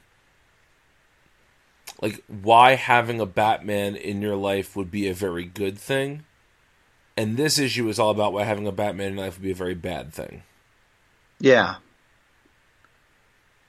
Yeah, I like this issue a lot, I, and I think that Leon is doing a really nice job of like. I love how he mixes in sort of the old timey Batman comic stuff, Mm-hmm. and how it doesn't feel gimmicky when it goes back to that stuff. You can definitely tell that it's referencing sort of the older work, and it's uh, it's just it's just a really beautiful looking comic. Yeah. And I feel like Yeah. also uh, a couple of things I just want to say. I feel like um, Uncle Alfred, whatever his name is, I feel like his homosexuality has been handled really well here, Mhm. where it's not exploitative at all. And uh, I feel like if this story was written even five years ago, it would have been a much bigger deal. I it, it's handled very well here. I really like that aspect of the story. Um, Yeah, I mean it's they're they're playing with the idea that it's a big deal for the time that the that the comic is set in, Mhm. And I think that that I think it's done in a really appropriate way. Um, I think that's a take on Alfred that just makes sense to me. You know, like Yeah. I guess I just think of Alfred as gay in like regular continuity too. You know? Right. I mean, I, I, I know he has a kinda do. daughter. He has Julia now, Yeah, that's true. but I agree. Yeah, I don't know. I just think he is. That's all. Yeah. You can't tell me I'm wrong. Cue all of the internet telling you you're wrong. yeah, fuck off. yeah. Yeah. Anything else to say about this issue? No, it's it's gorgeous. I think it's it's got a real good chance of showing up uh, at the end of the year in. I, I'm already talking about 2018's uh, Wow. end of year stuff. I'm trying to I'm trying to keep this stuff in my mind, you know, I understand. because I, I forgot so much over the last year, and then when it came time to answering those polls, I was like, I can't remember what I read a year ago. So I, I think I think it's got a real chance to be a one of the best miniseries we'll read all year. It I- looks just beautiful, every does. page. Yeah, Hey, can I throw an audible your way? sure. we have a, a lot of books to cover still, and the the episode's going a little bit long. I'm gonna save sort of the two or three important books for the end of our conversation. Can we just fly through the sort of chaff for a minute here? Yeah, absolutely. Yep. All right, uh, Blue Beetle 16. Anything to say? No. Same here. Uh, yeah, it's the It's teen romance. Yeah, exactly. The- Like the teen teen bantering romance stuff feels better than it did before when Giffen was writing it. But again, this is a book that just needed, you know, more than a fresh creator. It just needed a fresh start. It needed a hard reboot, Yeah, basically. and we Yep. didn't get it. Yeah. Um, Hal Jordan the Green Lantern Corps. Anything to say? boy. Uh, this was uh, Guy. Guy is terrible. I hate Guy. But And you always like- hate Guy. I know, but this was a guy heavy issue, and he was just obnoxious with his four The four horsemen? finger four four cor- corpsmen. Yeah. Yeah. Oh, terrible. Guy sucks. I wish Alice was on the show right now so we could determine who of the cl- of the four corpsmen are each of the classic four horsemen from yeah, right. from WCW. But that's oh all right. man. Uh, yeah. Anyway, nothing else to We'll, add there. we'll ask her that later. yeah. Uh, let's jump over to Nightwing: The New Order. Um, I don't. I mean, I don't. I don't. I don't like this book at I, all. I know you don't. Do you have anything to say about it? Not really. I mean, I, I, I guess as far as like unimportant Elseworlds type books, it's better than I thought it was going to be. But I have no specific thoughts of this issue.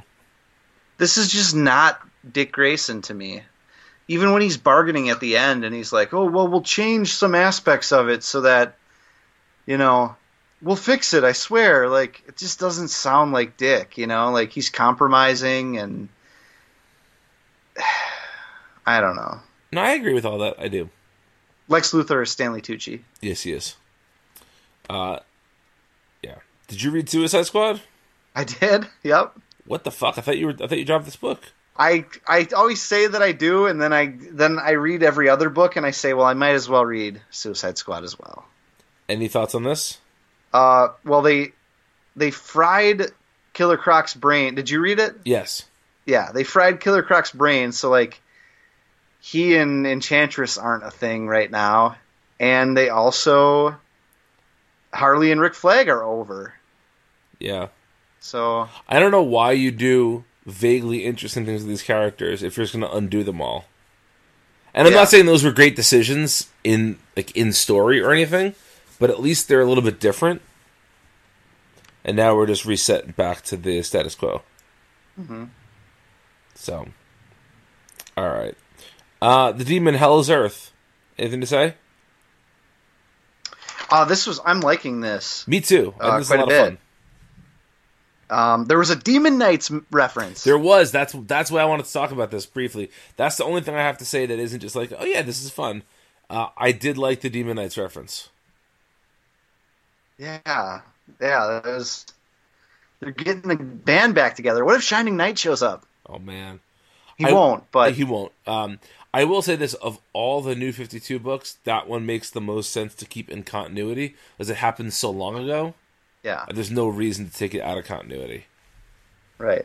Um, but yeah, that was a fun reference. Yes, it was. Overall, this is a really interest. This is a really fun take on this character. I'm sure it's not going to be the most significant book of all time, but it's fun. Um, let's see, the Hellblazer. Anything? Um, this is like perfectly acceptable, unspectacular Hellblazer. This is replacement replacement level Hellblazer comic. It is, yeah. Yeah. Double crosses, magic gadgets, spells. Yep. Yeah. A reluctant team up. It's, yeah. Yeah. It's by the numbers Hellblazer. Yeah. Uh, I'm going to circle back to the Flash. I was going to talk more about the Flash, but we we have a lot of other stuff to cover. Anything to say about the Flash? Yeah, Scott McDaniel on pencils. That was really a surprise. nice. Yeah, really Yeah. nice. Really nice. Glad he's back in the fold. Um, uh, Sheriff David Clark, uh, ban- recently suspended from Twitter, Yep. abuses the inmates. No surprise there. He wants to taste their blood. Yep, yep, exactly. Yep. It's fine. Uh, and I guess, I guess we're talking about Wonder Woman here. Yeah. This is so at first I thought that they were going to keep the de-aged Darkseid Uh huh. so so that when they like got him in the new 52 or something Zac Efron could play him or something like that. You mean the DCEU, not the New Fifty Two? What is that what I said? yeah, they're, they're going to relaunch the New Fifty Two as They're a Zac Efron vehicle. Yeah, It's going to be movies now. yeah. The new 52 is the movies, Rebirth is comics, then they're going to have to rebirth the movies. You understand all this, right? no, it has to Um, be your bull.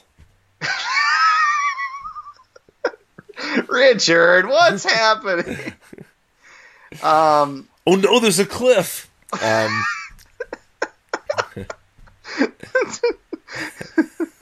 can't stop, don't wanna. not here or here so much, but right here. Goddamn. Uh, R.I.P. Chris Farley, twenty years ago in December. that's right. Yeah. Um, this is like a major DC Rebirth Johns development happening in Wonder Woman, written by James Robinson, and nobody's talking about it. And I don't think it's that good, but the fact that it's happening and nobody's really talking about it is weird.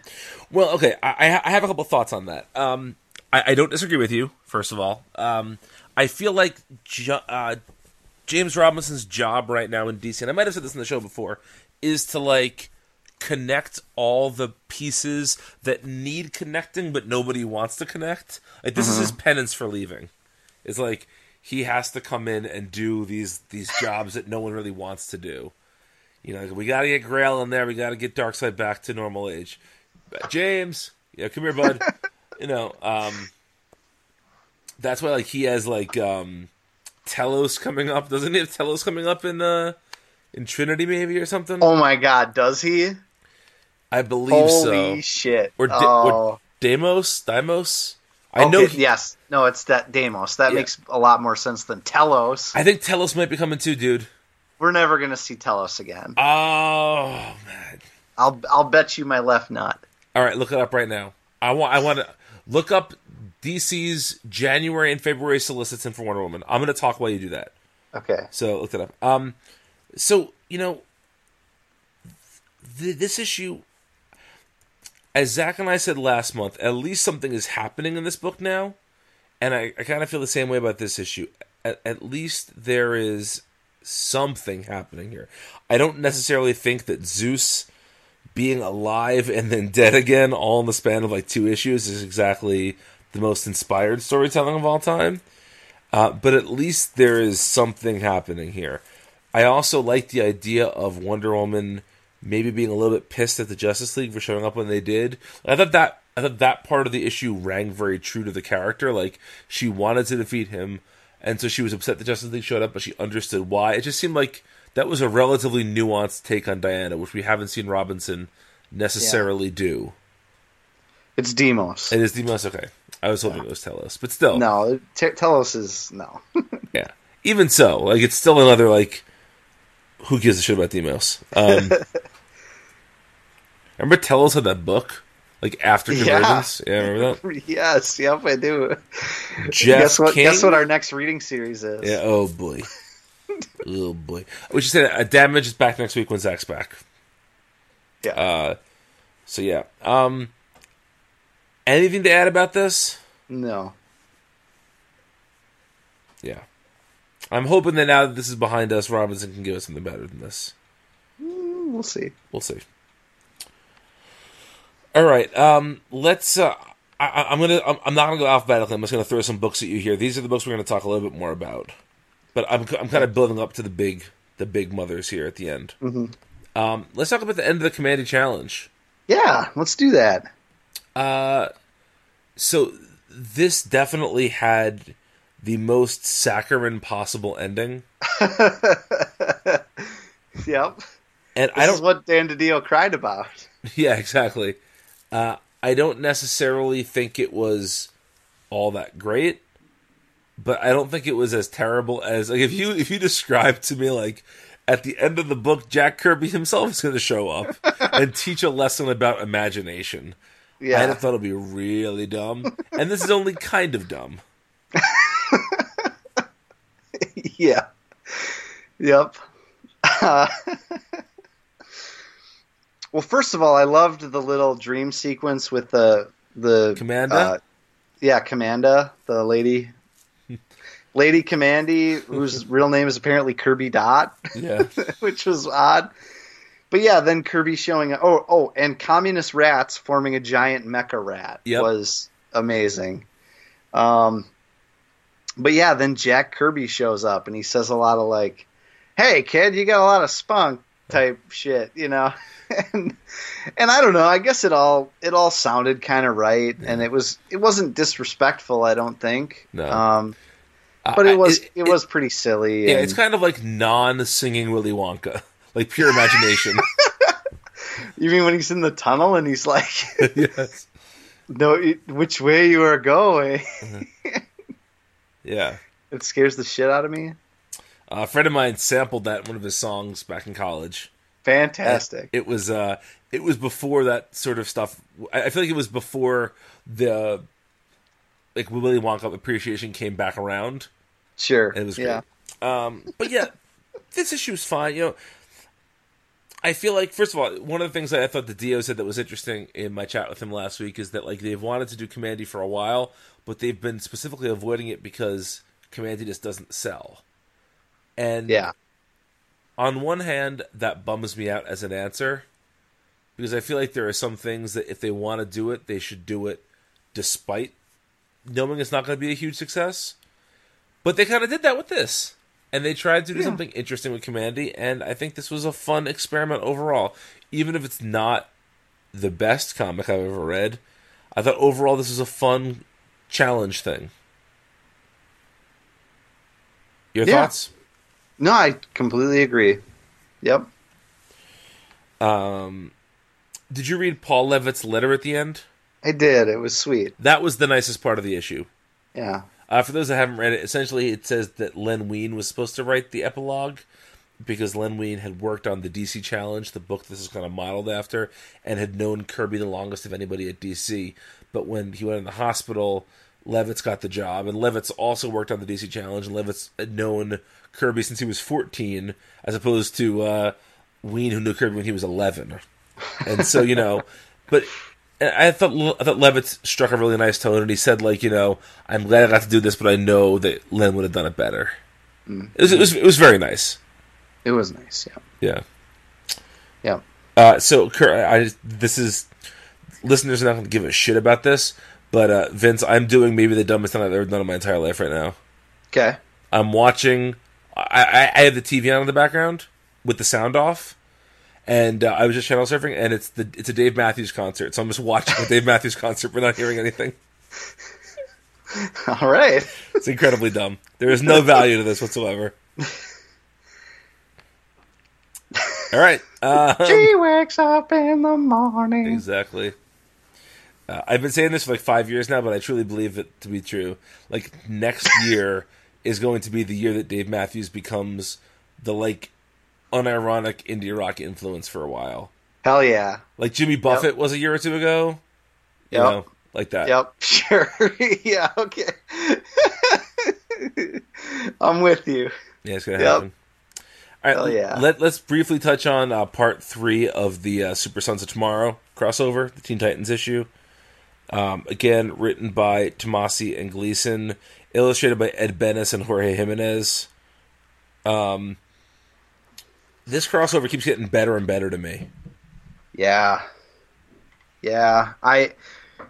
Th- this actually brought Connor and Cassie Sandsmark and and Bart Allen to the forefront, and uh, Tim Drake got a new costume and a new name for some reason, which was he's Savior now, I guess.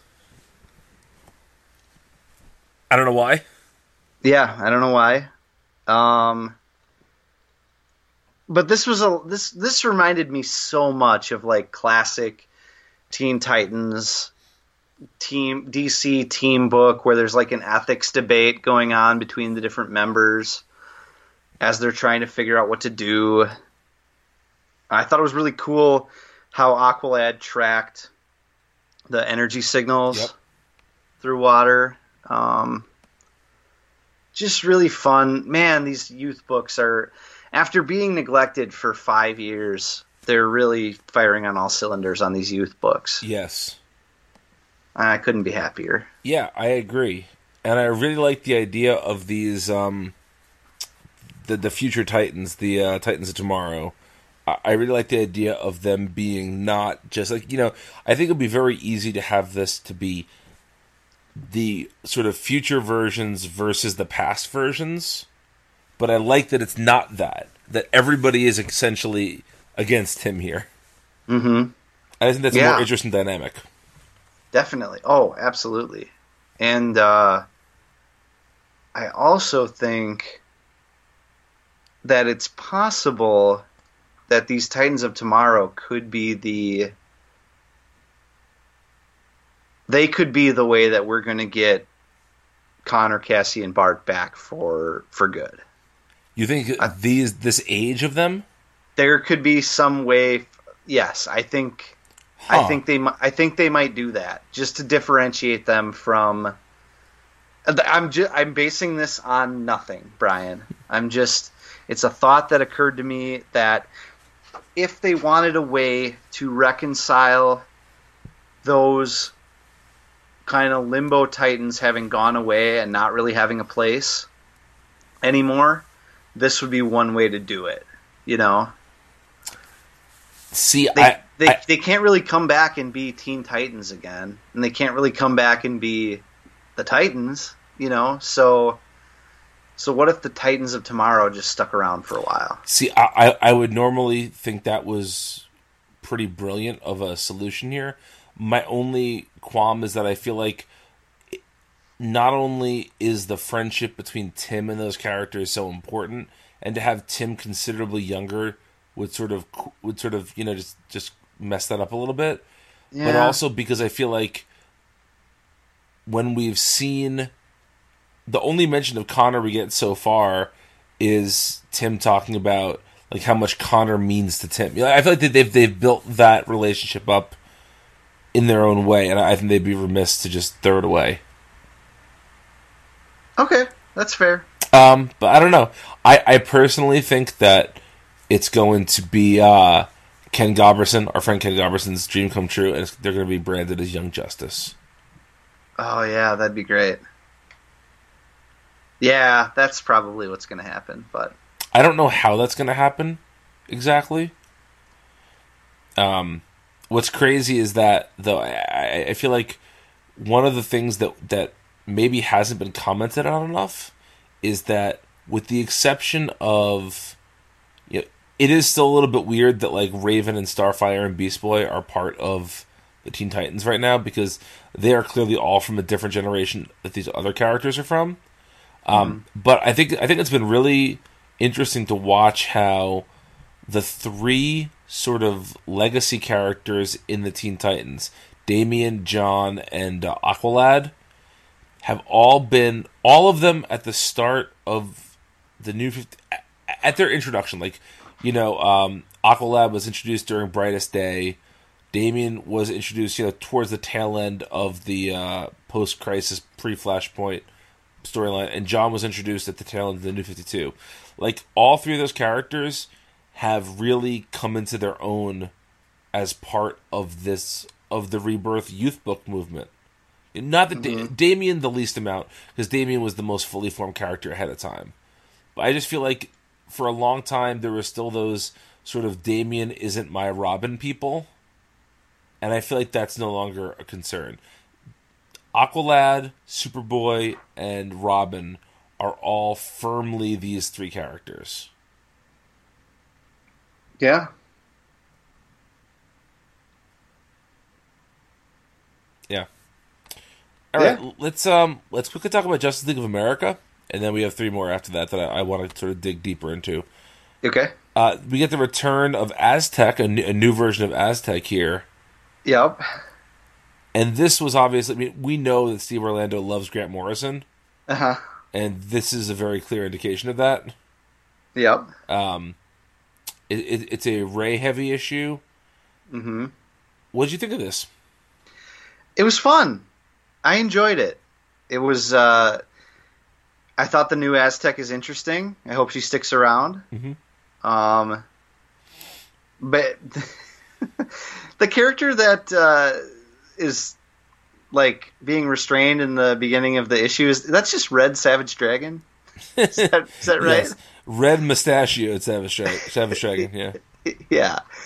Um, I thought the stuff with the stuff with Caitlin really worked. The stuff with Killer Frost worked. Um, I know we've kind of griped about them not really knowing what direction to take her in, and I feel like this is a step forward that hopefully they don't immediately retract. Right. You know, it's like, it feels like one of those things where we all say, "Oh, they're finally doing it," and then like in two issues, she's going to be like feasting on somebody again, and Right. everyone's going to think she's a bad guy again.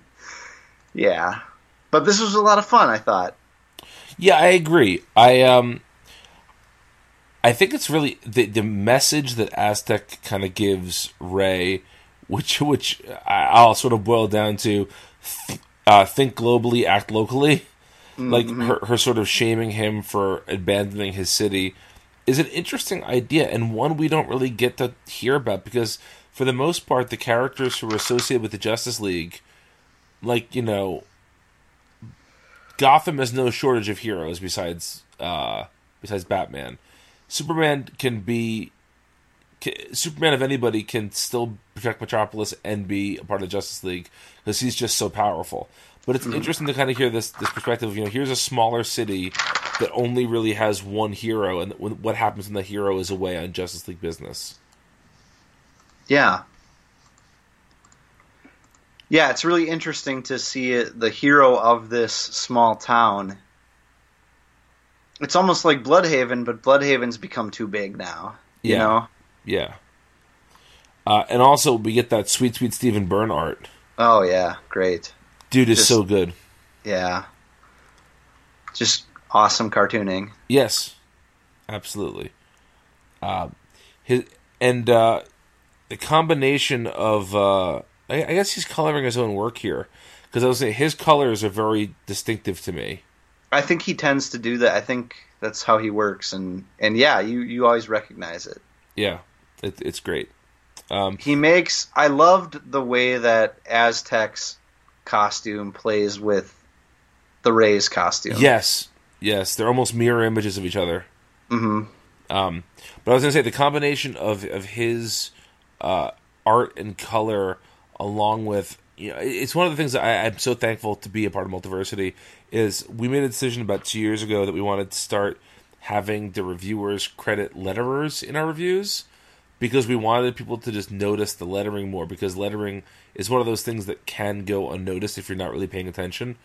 But Clayton Cowles is such a good letterer, and the way that his lettering plays off of the art and color of Byrne was really something to behold this issue.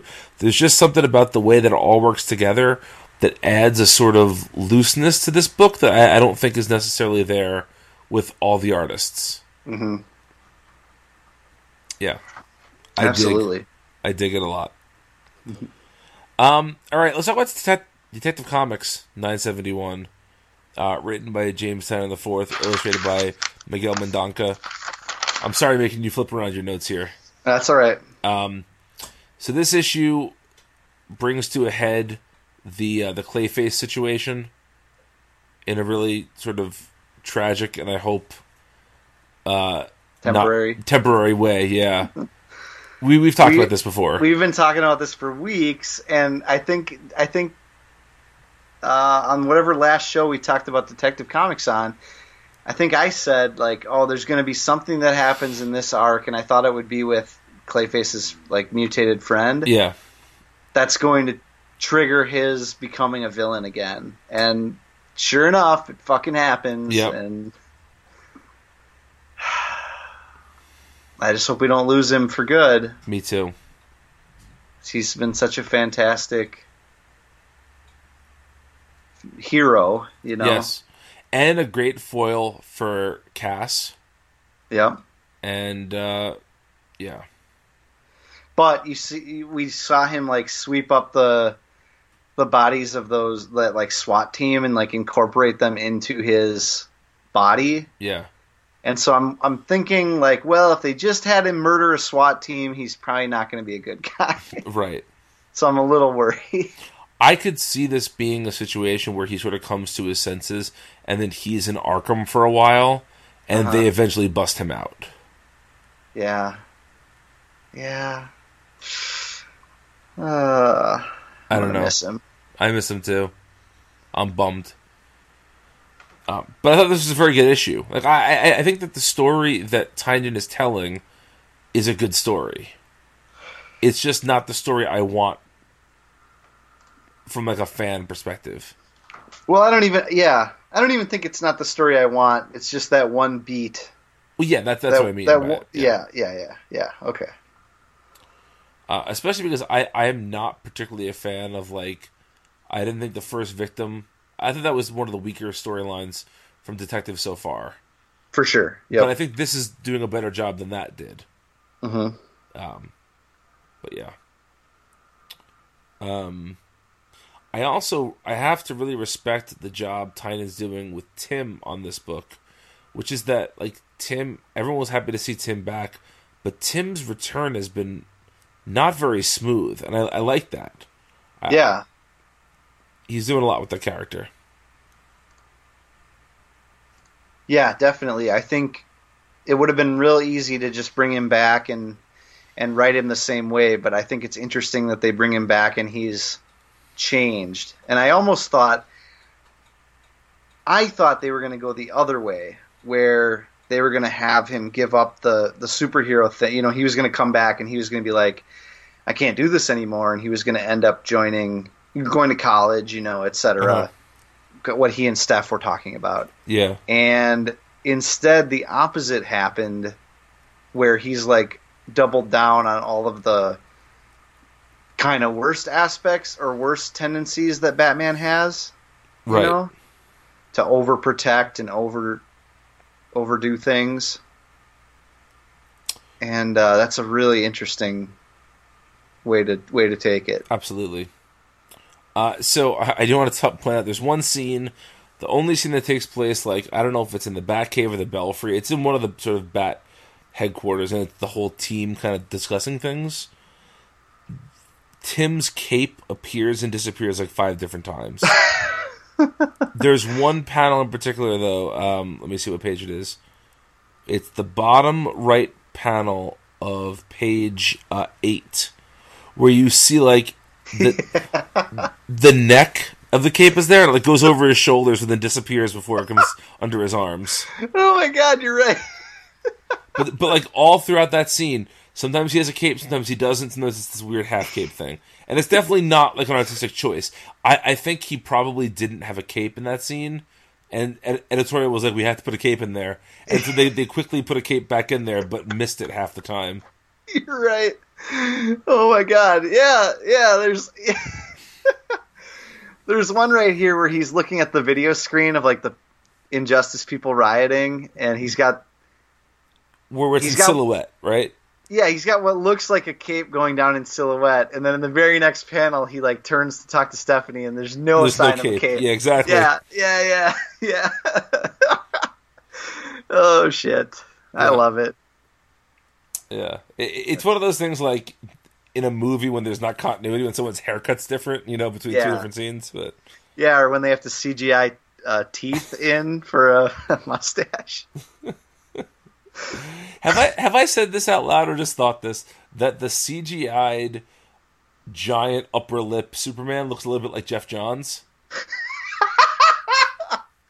What if it wasn't CGI? It was the, um, you know, they did like the the Conan O'Brien cutout thing, Yeah. and and Geoff Johns stood behind the cutout. And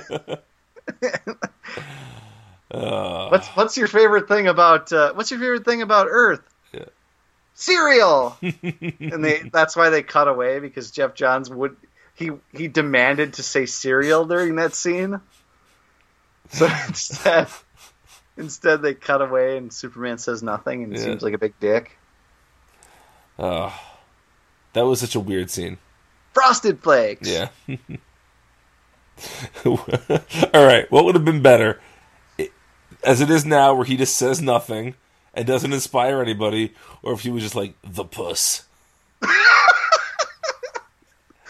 it's giving cunnilingus, kids. Yeah. Diving. no, then he would need the mustache. That is true.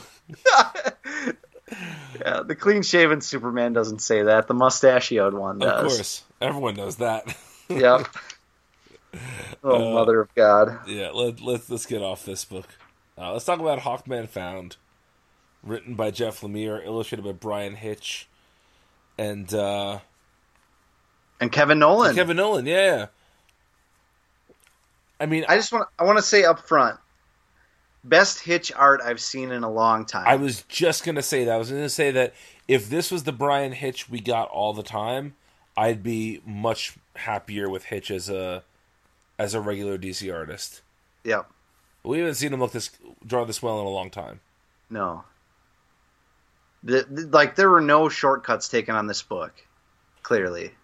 You can tell this is an issue. This is an issue that the DC realizes is very important to sort of its its big story right now, and so that's why it's just it is so thoroughly. It's just illustrated very beautifully. Yeah. Um, what did you think of the story of this issue? Uh, I thought it was a little slight, but I think that was appropriate. Like I think, I think Jeff Lemire was trying to do like three things in this book, and it was reestablish Carter Hall as a personality, talk about how he got to where he got in the grand scheme of the metal mythology, and and basically take you up to the exact point that we just saw Hawkman in Metal Issue 4. Yeah, And I think he accomplishes all of those things, but I think I think there's not much more to this issue, but I think as like a I don't think there has to be. It's a one it's a one shot essentially reestablishing Hawkman for Rebirth, right? That's basically what it's doing. And I think it does that job as good as it possibly could have. And I mean that as like a big compliment. I really enjoyed this issue. I, Um, I, I I'm not going to disagree with with most of what you said. I will say this: I feel like this is exactly what we were talking about before the break about metal, where like I don't know if I needed this issue at all because the way that Snyder and Capullo threw Hawkman at the end of that issue, like that mm-hmm. was that was satisfying enough to me. I don't I think- think, I- there's that much revealed in this issue that in, that influences that moment. Do you? No, that's what I mean by how it's it's slight, you know. But I but I also think it's kind of beautiful, like as a comic. It's it's really nice to look at. It's really slight and easy to read. You're right. We don't need it at all. Um, I agree with that. I, I think there are some people out there that do want this though, or they do need it. They want an, they want an in to Hawkman again, and I think they got it. You know. See, that's my question though. I don't know if this isn't into Hawkman. I don't know if this adds Like, if you didn't know who Hawkman was beforehand, is this going to tell you who Hawkman is? Kind of. I think it kind of does. Yeah. I, I, I don't necessarily agree with that, but I'm, maybe maybe that's just because I'm a big Hawkman fan, and I felt like this didn't have a lot of the mm-hmm. sort of classic Hawkman characteristics present. Well, that's what's interesting about this because it's it's presupposing something completely different about Hawkman than what we've been given before. It would have been really easy for them to do like a, a retelling of Hawkman origin, Hawkworld type stuff, Uh-huh. and they didn't do that. Instead, they have this like uh, Carter Hall in prehistoric. T- it's almost like Batman. Well, the, the Uh, return of Bruce Wayne. Yes, exactly. I thought that too, Except yeah. for- yeah, except for Hawkman. And so you're right. It doesn't have the classic Hawkman uh, elements. But then again, how many times has DC tried that and it just doesn't work? So I, I admired their ability to say like, well, we're going to start Carter Hall from a completely different place and time, See, and I, take him from there. I don't mind that either. I just felt like it it took him from a place of being more of a blank slate than an interesting character. Mm. But we can agree to disagree about this. It's I, I, I'm not saying it's a bad issue. I just I guess I just expected more from it. Well, and see, I, I think I think I'm more interested in Carter Hall because of this issue than I have been in since since Brightest Day. Wow. Okay, Yeah, that's fair. Uh, I do want to say you use the word presupposes. Whenever Uh-huh. anybody does, I just think of uh, of this yeah, I know what you. from, from the Royal Tenenbaums. Yeah, what what if this presupposes? Uh, if Everyone knows? Custer died at Little, Little Bighorn. What this book presupposes maybe he didn't. Yeah. Yeah, yeah, Exactly. there it is. Yeah, Yeah. yep. Uh, I knew you were going to say that. Can't can't hear that word without without thinking of that now. Yeah. Um, all right, that brings us to our final book of the week. Doomsday Clock number two, written by Geoff Johns, illustrated by Gary Frank, enjoyed by not me. I did not enjoy this either. Um, I think this is everything that I feel. I you know I gave it that first issue, and I said, well, you know, if if the Watchmen stuff takes a back seat after this, then fine.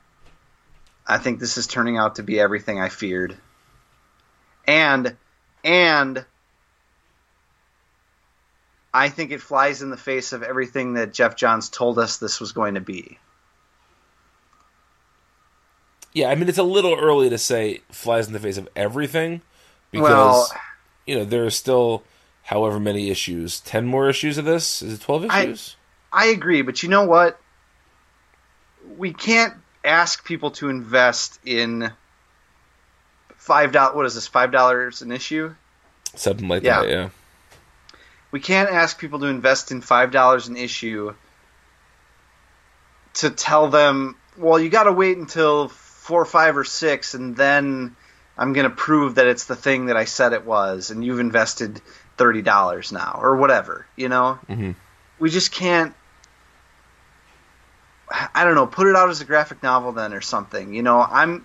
If I was a regular reader, not doing this for DC3 Cast, I may not have read it. I probably would have read the first issue or two, but I'd be giving up by now. I would have given up after this issue. I- don't disagree with any of that. Um, this issue, like I, I understand why a lot of the stuff in this issue has to happen.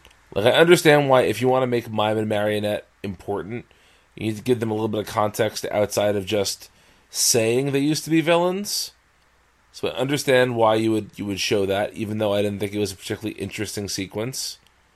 Um, I understand why Lex Luthor and Ozymandias make sense to pair up here. I do not understand who else shows up in that scene.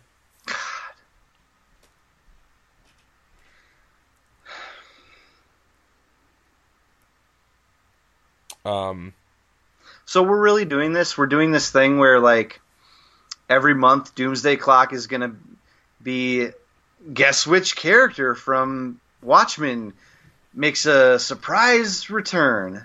Like that's what we're doing. We're do, we're we're allowing comic book resources to do a uh, clickbait article every month based on what surprise reappearance we get from Watchmen. This is what's going on. I mean, can we also agree that of all the characters to bring back, the comedian is the fucking dumbest? Of course, but it doesn't matter. But like, You know- all of these ideas are bad. Let's just let's let's lay down the table again. All these ideas are bad. But is there anything good about the comedian coming back? No, and you know what? I wouldn't be surprised if in issue three, they like they immediately reveal what the actual game is here. You know, Mhm. Whatever it's going to be, it's dumb, and whatever it's going to be, it, it it's the impact of him showing up in issue two, while dumb to begin with, is only going to be undermined by whatever the twist is. You know, you know what I mean? Like, Yeah, I guess so. Oh my god. It's Cuz what is the twist? That he's the freaking Joker or that I, how did he get here, you know? They're going to explain it in some way that undermines Watchmen completely. Yeah. There's no other way to do it. He's going to say to himself, "This is not my beautiful world." He's going to say to himself, "This is not my beautiful comic." How did he get here? Don't you bring David Byrne into this. Saint David Byrne. Can I, can I can I do another little rant here that I kind of worked out on Twitter, but it's the thing that bothers me most about any of this. sure. So you know how like the thing that people say and Alan Moore says about Watchmen is that Rorschach is seen as this badass and like it's a misreading of the character and it's a misunderstanding of what he's trying to say with Watchmen Yes. and the idea that you know people like Watchmen for the wrong reasons is something that comes up a lot, and um, I feel like it, it's such bullshit to have Mime and Marionette, these two characters who are clearly psychopaths all of a sudden they're they're the Rorschach characters, and people are I'm seeing this online. People glomming onto them and saying what cool characters they are. CBR ran an article Like saying the best they're new be- characters in the- years, right? They're the best new characters DC's had in years. That's what their clickbait headline said. They're fucking Rorschach all over again. They're these twisted characters that are like badass and violent. And if Geoff Johns understands anything about Watchmen, he wouldn't have them doing front flips and cutting off people's fingers to unlock bank vaults. You know? Yeah. or he would be telling you this is fucked up. But instead, what I'm reading on the page are characters that we're supposed to think are badass. This is Rorschach all over again. It's somebody missing the point all over again. And we're having to suffer by reading it. And comics journalists out there are doing the same thing and they're letting it happen and they're and they're going along with it and they're saying we didn't learn the lesson that Watchmen was trying to teach us. We didn't learn what Alan Moore was trying to tell us when he said people misunderstood Rorschach. right.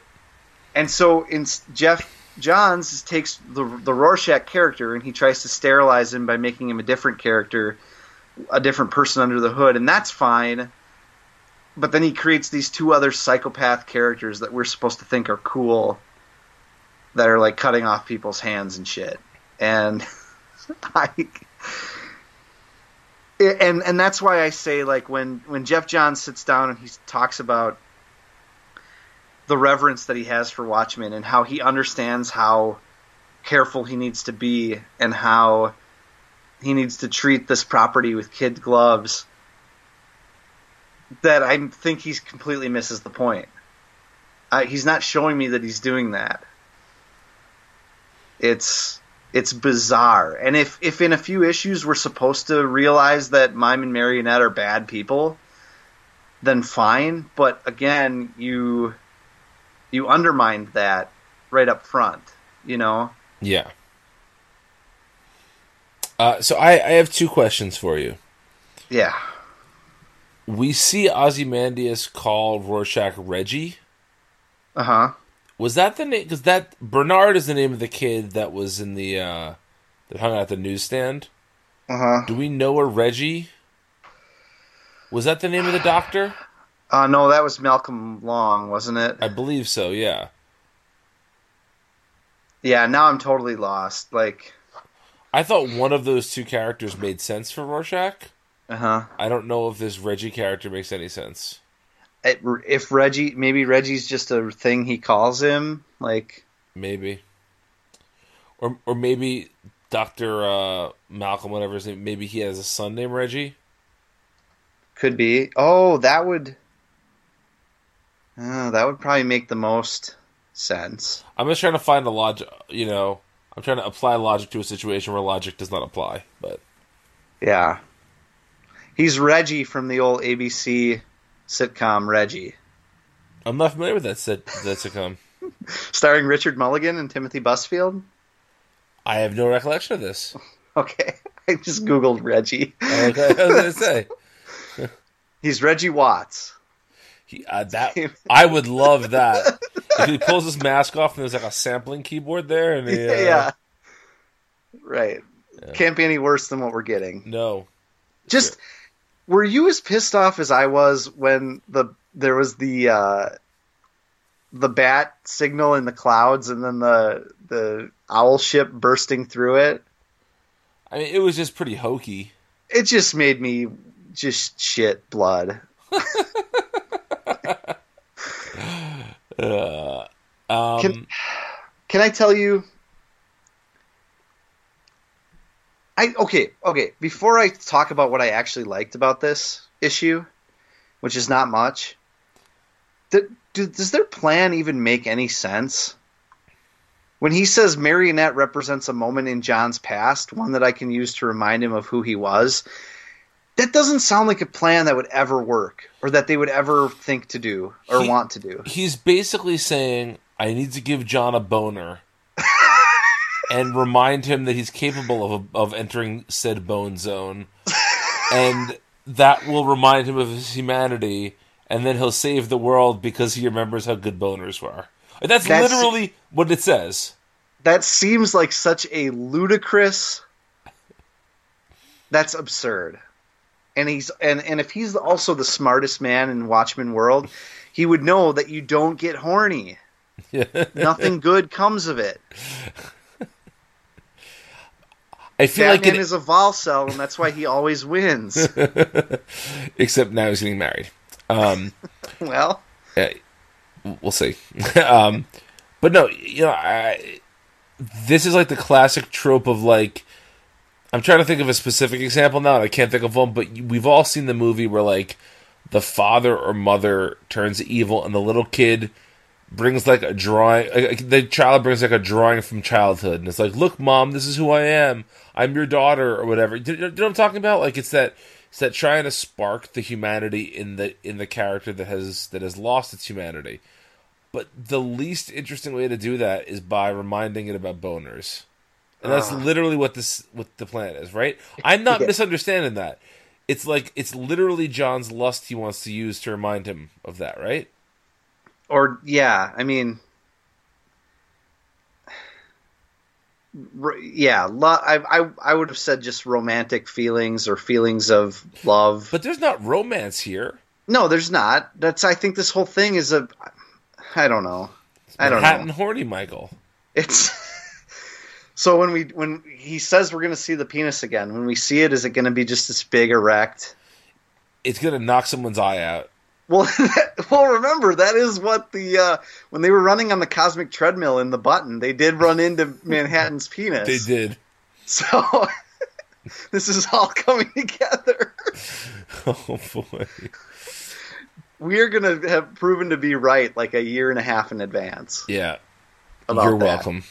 They're going to show They're gonna show Flash running on the treadmill and running into the boner. Yeah. It's just funny because I, I, I think I said this last time, but I reading this issue again today. I, I had read it when I, we first got the review copies, and I read it again today.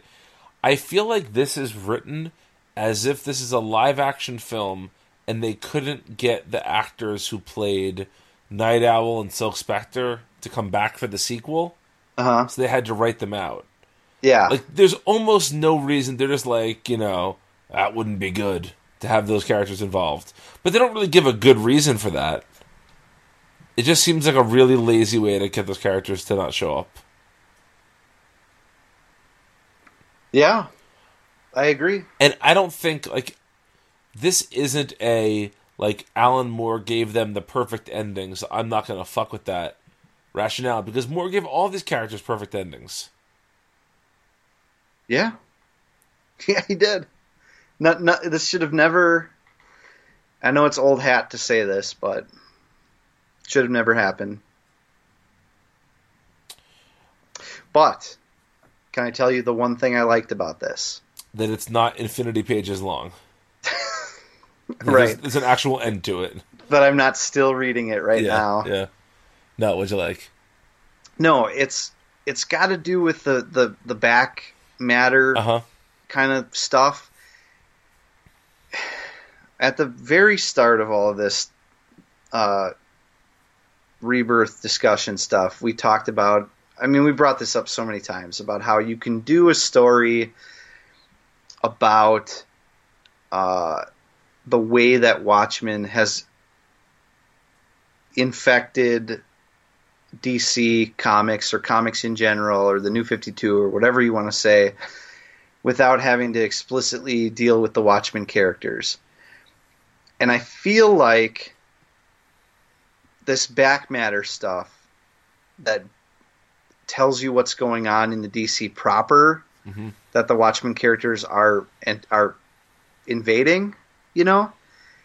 I feel like this is how you could have done it without actually showing uh, Ozymandias show up.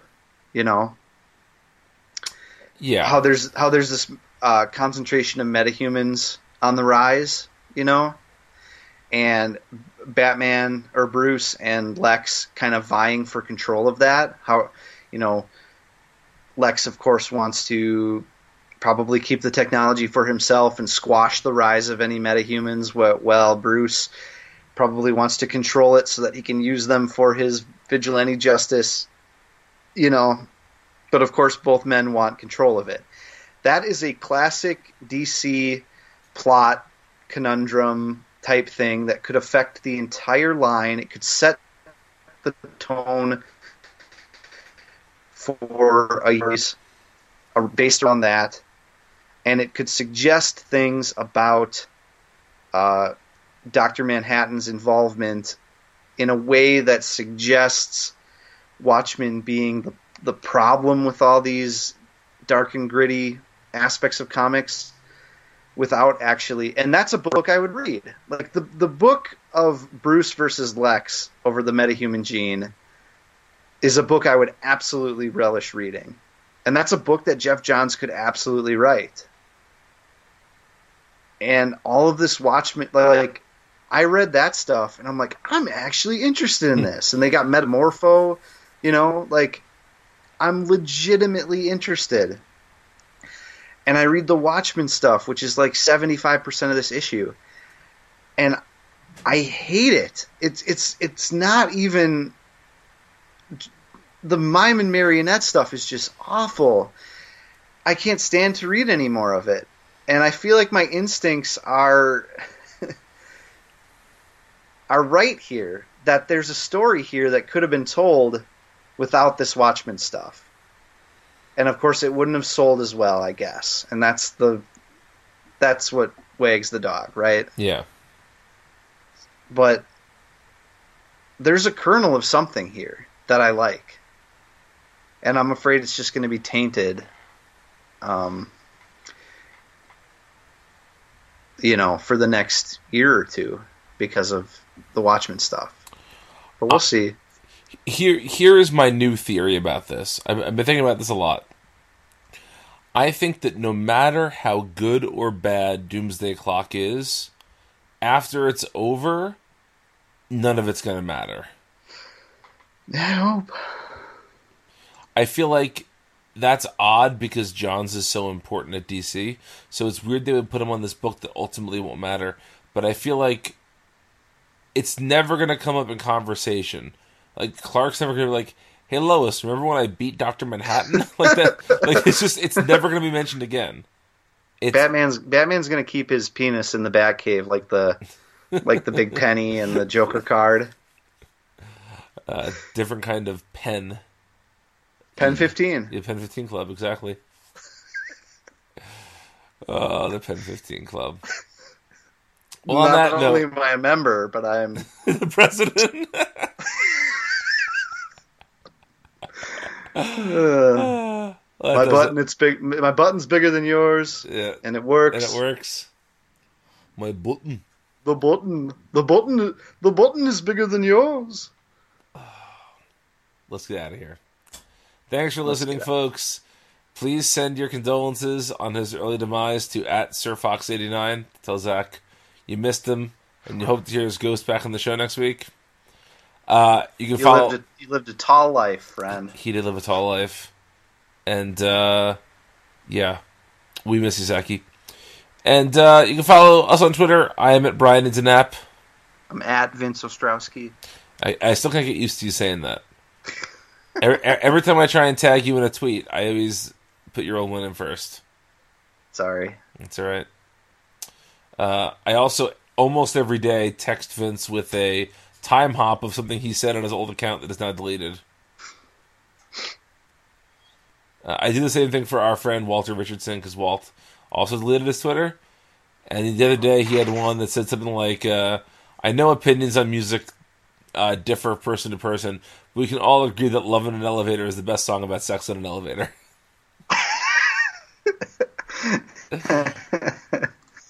and he's not wrong. not wrong at all. Do you have one for me? Uh, what did you tweet today? Let's see. What happens a lot of times is you tweet something, I'm replying to you in the tweet, Yeah. and I can't see what it is you said. Uh, but let's see. Do I have one from you recently that I haven't sent you yet? I don't think so. No, All right, that's fine. the, the last one I sent you was you tweeted uh, two years ago. I wonder what Judy Tenuta thinks about teachers unions, which I really do not know the. Ref- I don't know what you were referencing. I don't. I think if I, I want to say, um, what's her name from uh, SNL and UHF? Uh, Victoria Jackson. Victoria Jackson. I think she probably said something, you know, Oh, stupid. Yeah. uh, dumb, dumbly conservative, and and then I said, "What if I wonder what Judy Tenuta has to say?" Are you aware that she loves a cop? what? You ever seen that Victoria Jackson thing? How she loves a cop? She like sang a song and danced on the Weekend Update desk. She was married to a cop or dated a cop, maybe. It's not at all funny. That doesn't surprise me. No, it No. shouldn't. It's not at all funny. No, it's not. No. Uh, but then again, it's Victoria Jackson, and I feel like UHF was by far the pinnacle of her career. Yeah. yes, exactly. Also, Fran Drescher's career. Yeah, yeah. Al- um. Also, uh, Fran, Fran was quite good on Broad City this last uh, last season. I, I have never seen that episode of Broad City, but I will say that Fran Drescher. Uh, it's interesting that she's on Broad City because there's a famous line in UHF which uh, says "Broads don't belong in broadcasting," which is directed at her. There you go. Yeah. This has been UHF Chat. It's a side project of the DC3 cast. It is coming full time to you in 2021. We're going to analyze each minute of UHF for an hour for a, a 90 episode uh, show. I can't wait for the Conan the Librarian piece. Don't you know the Dewey Decimal System?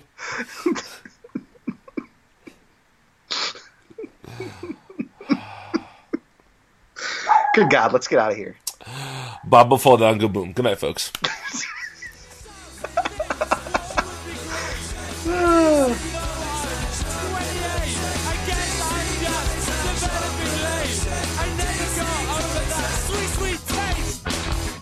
He has a square head. Who cares?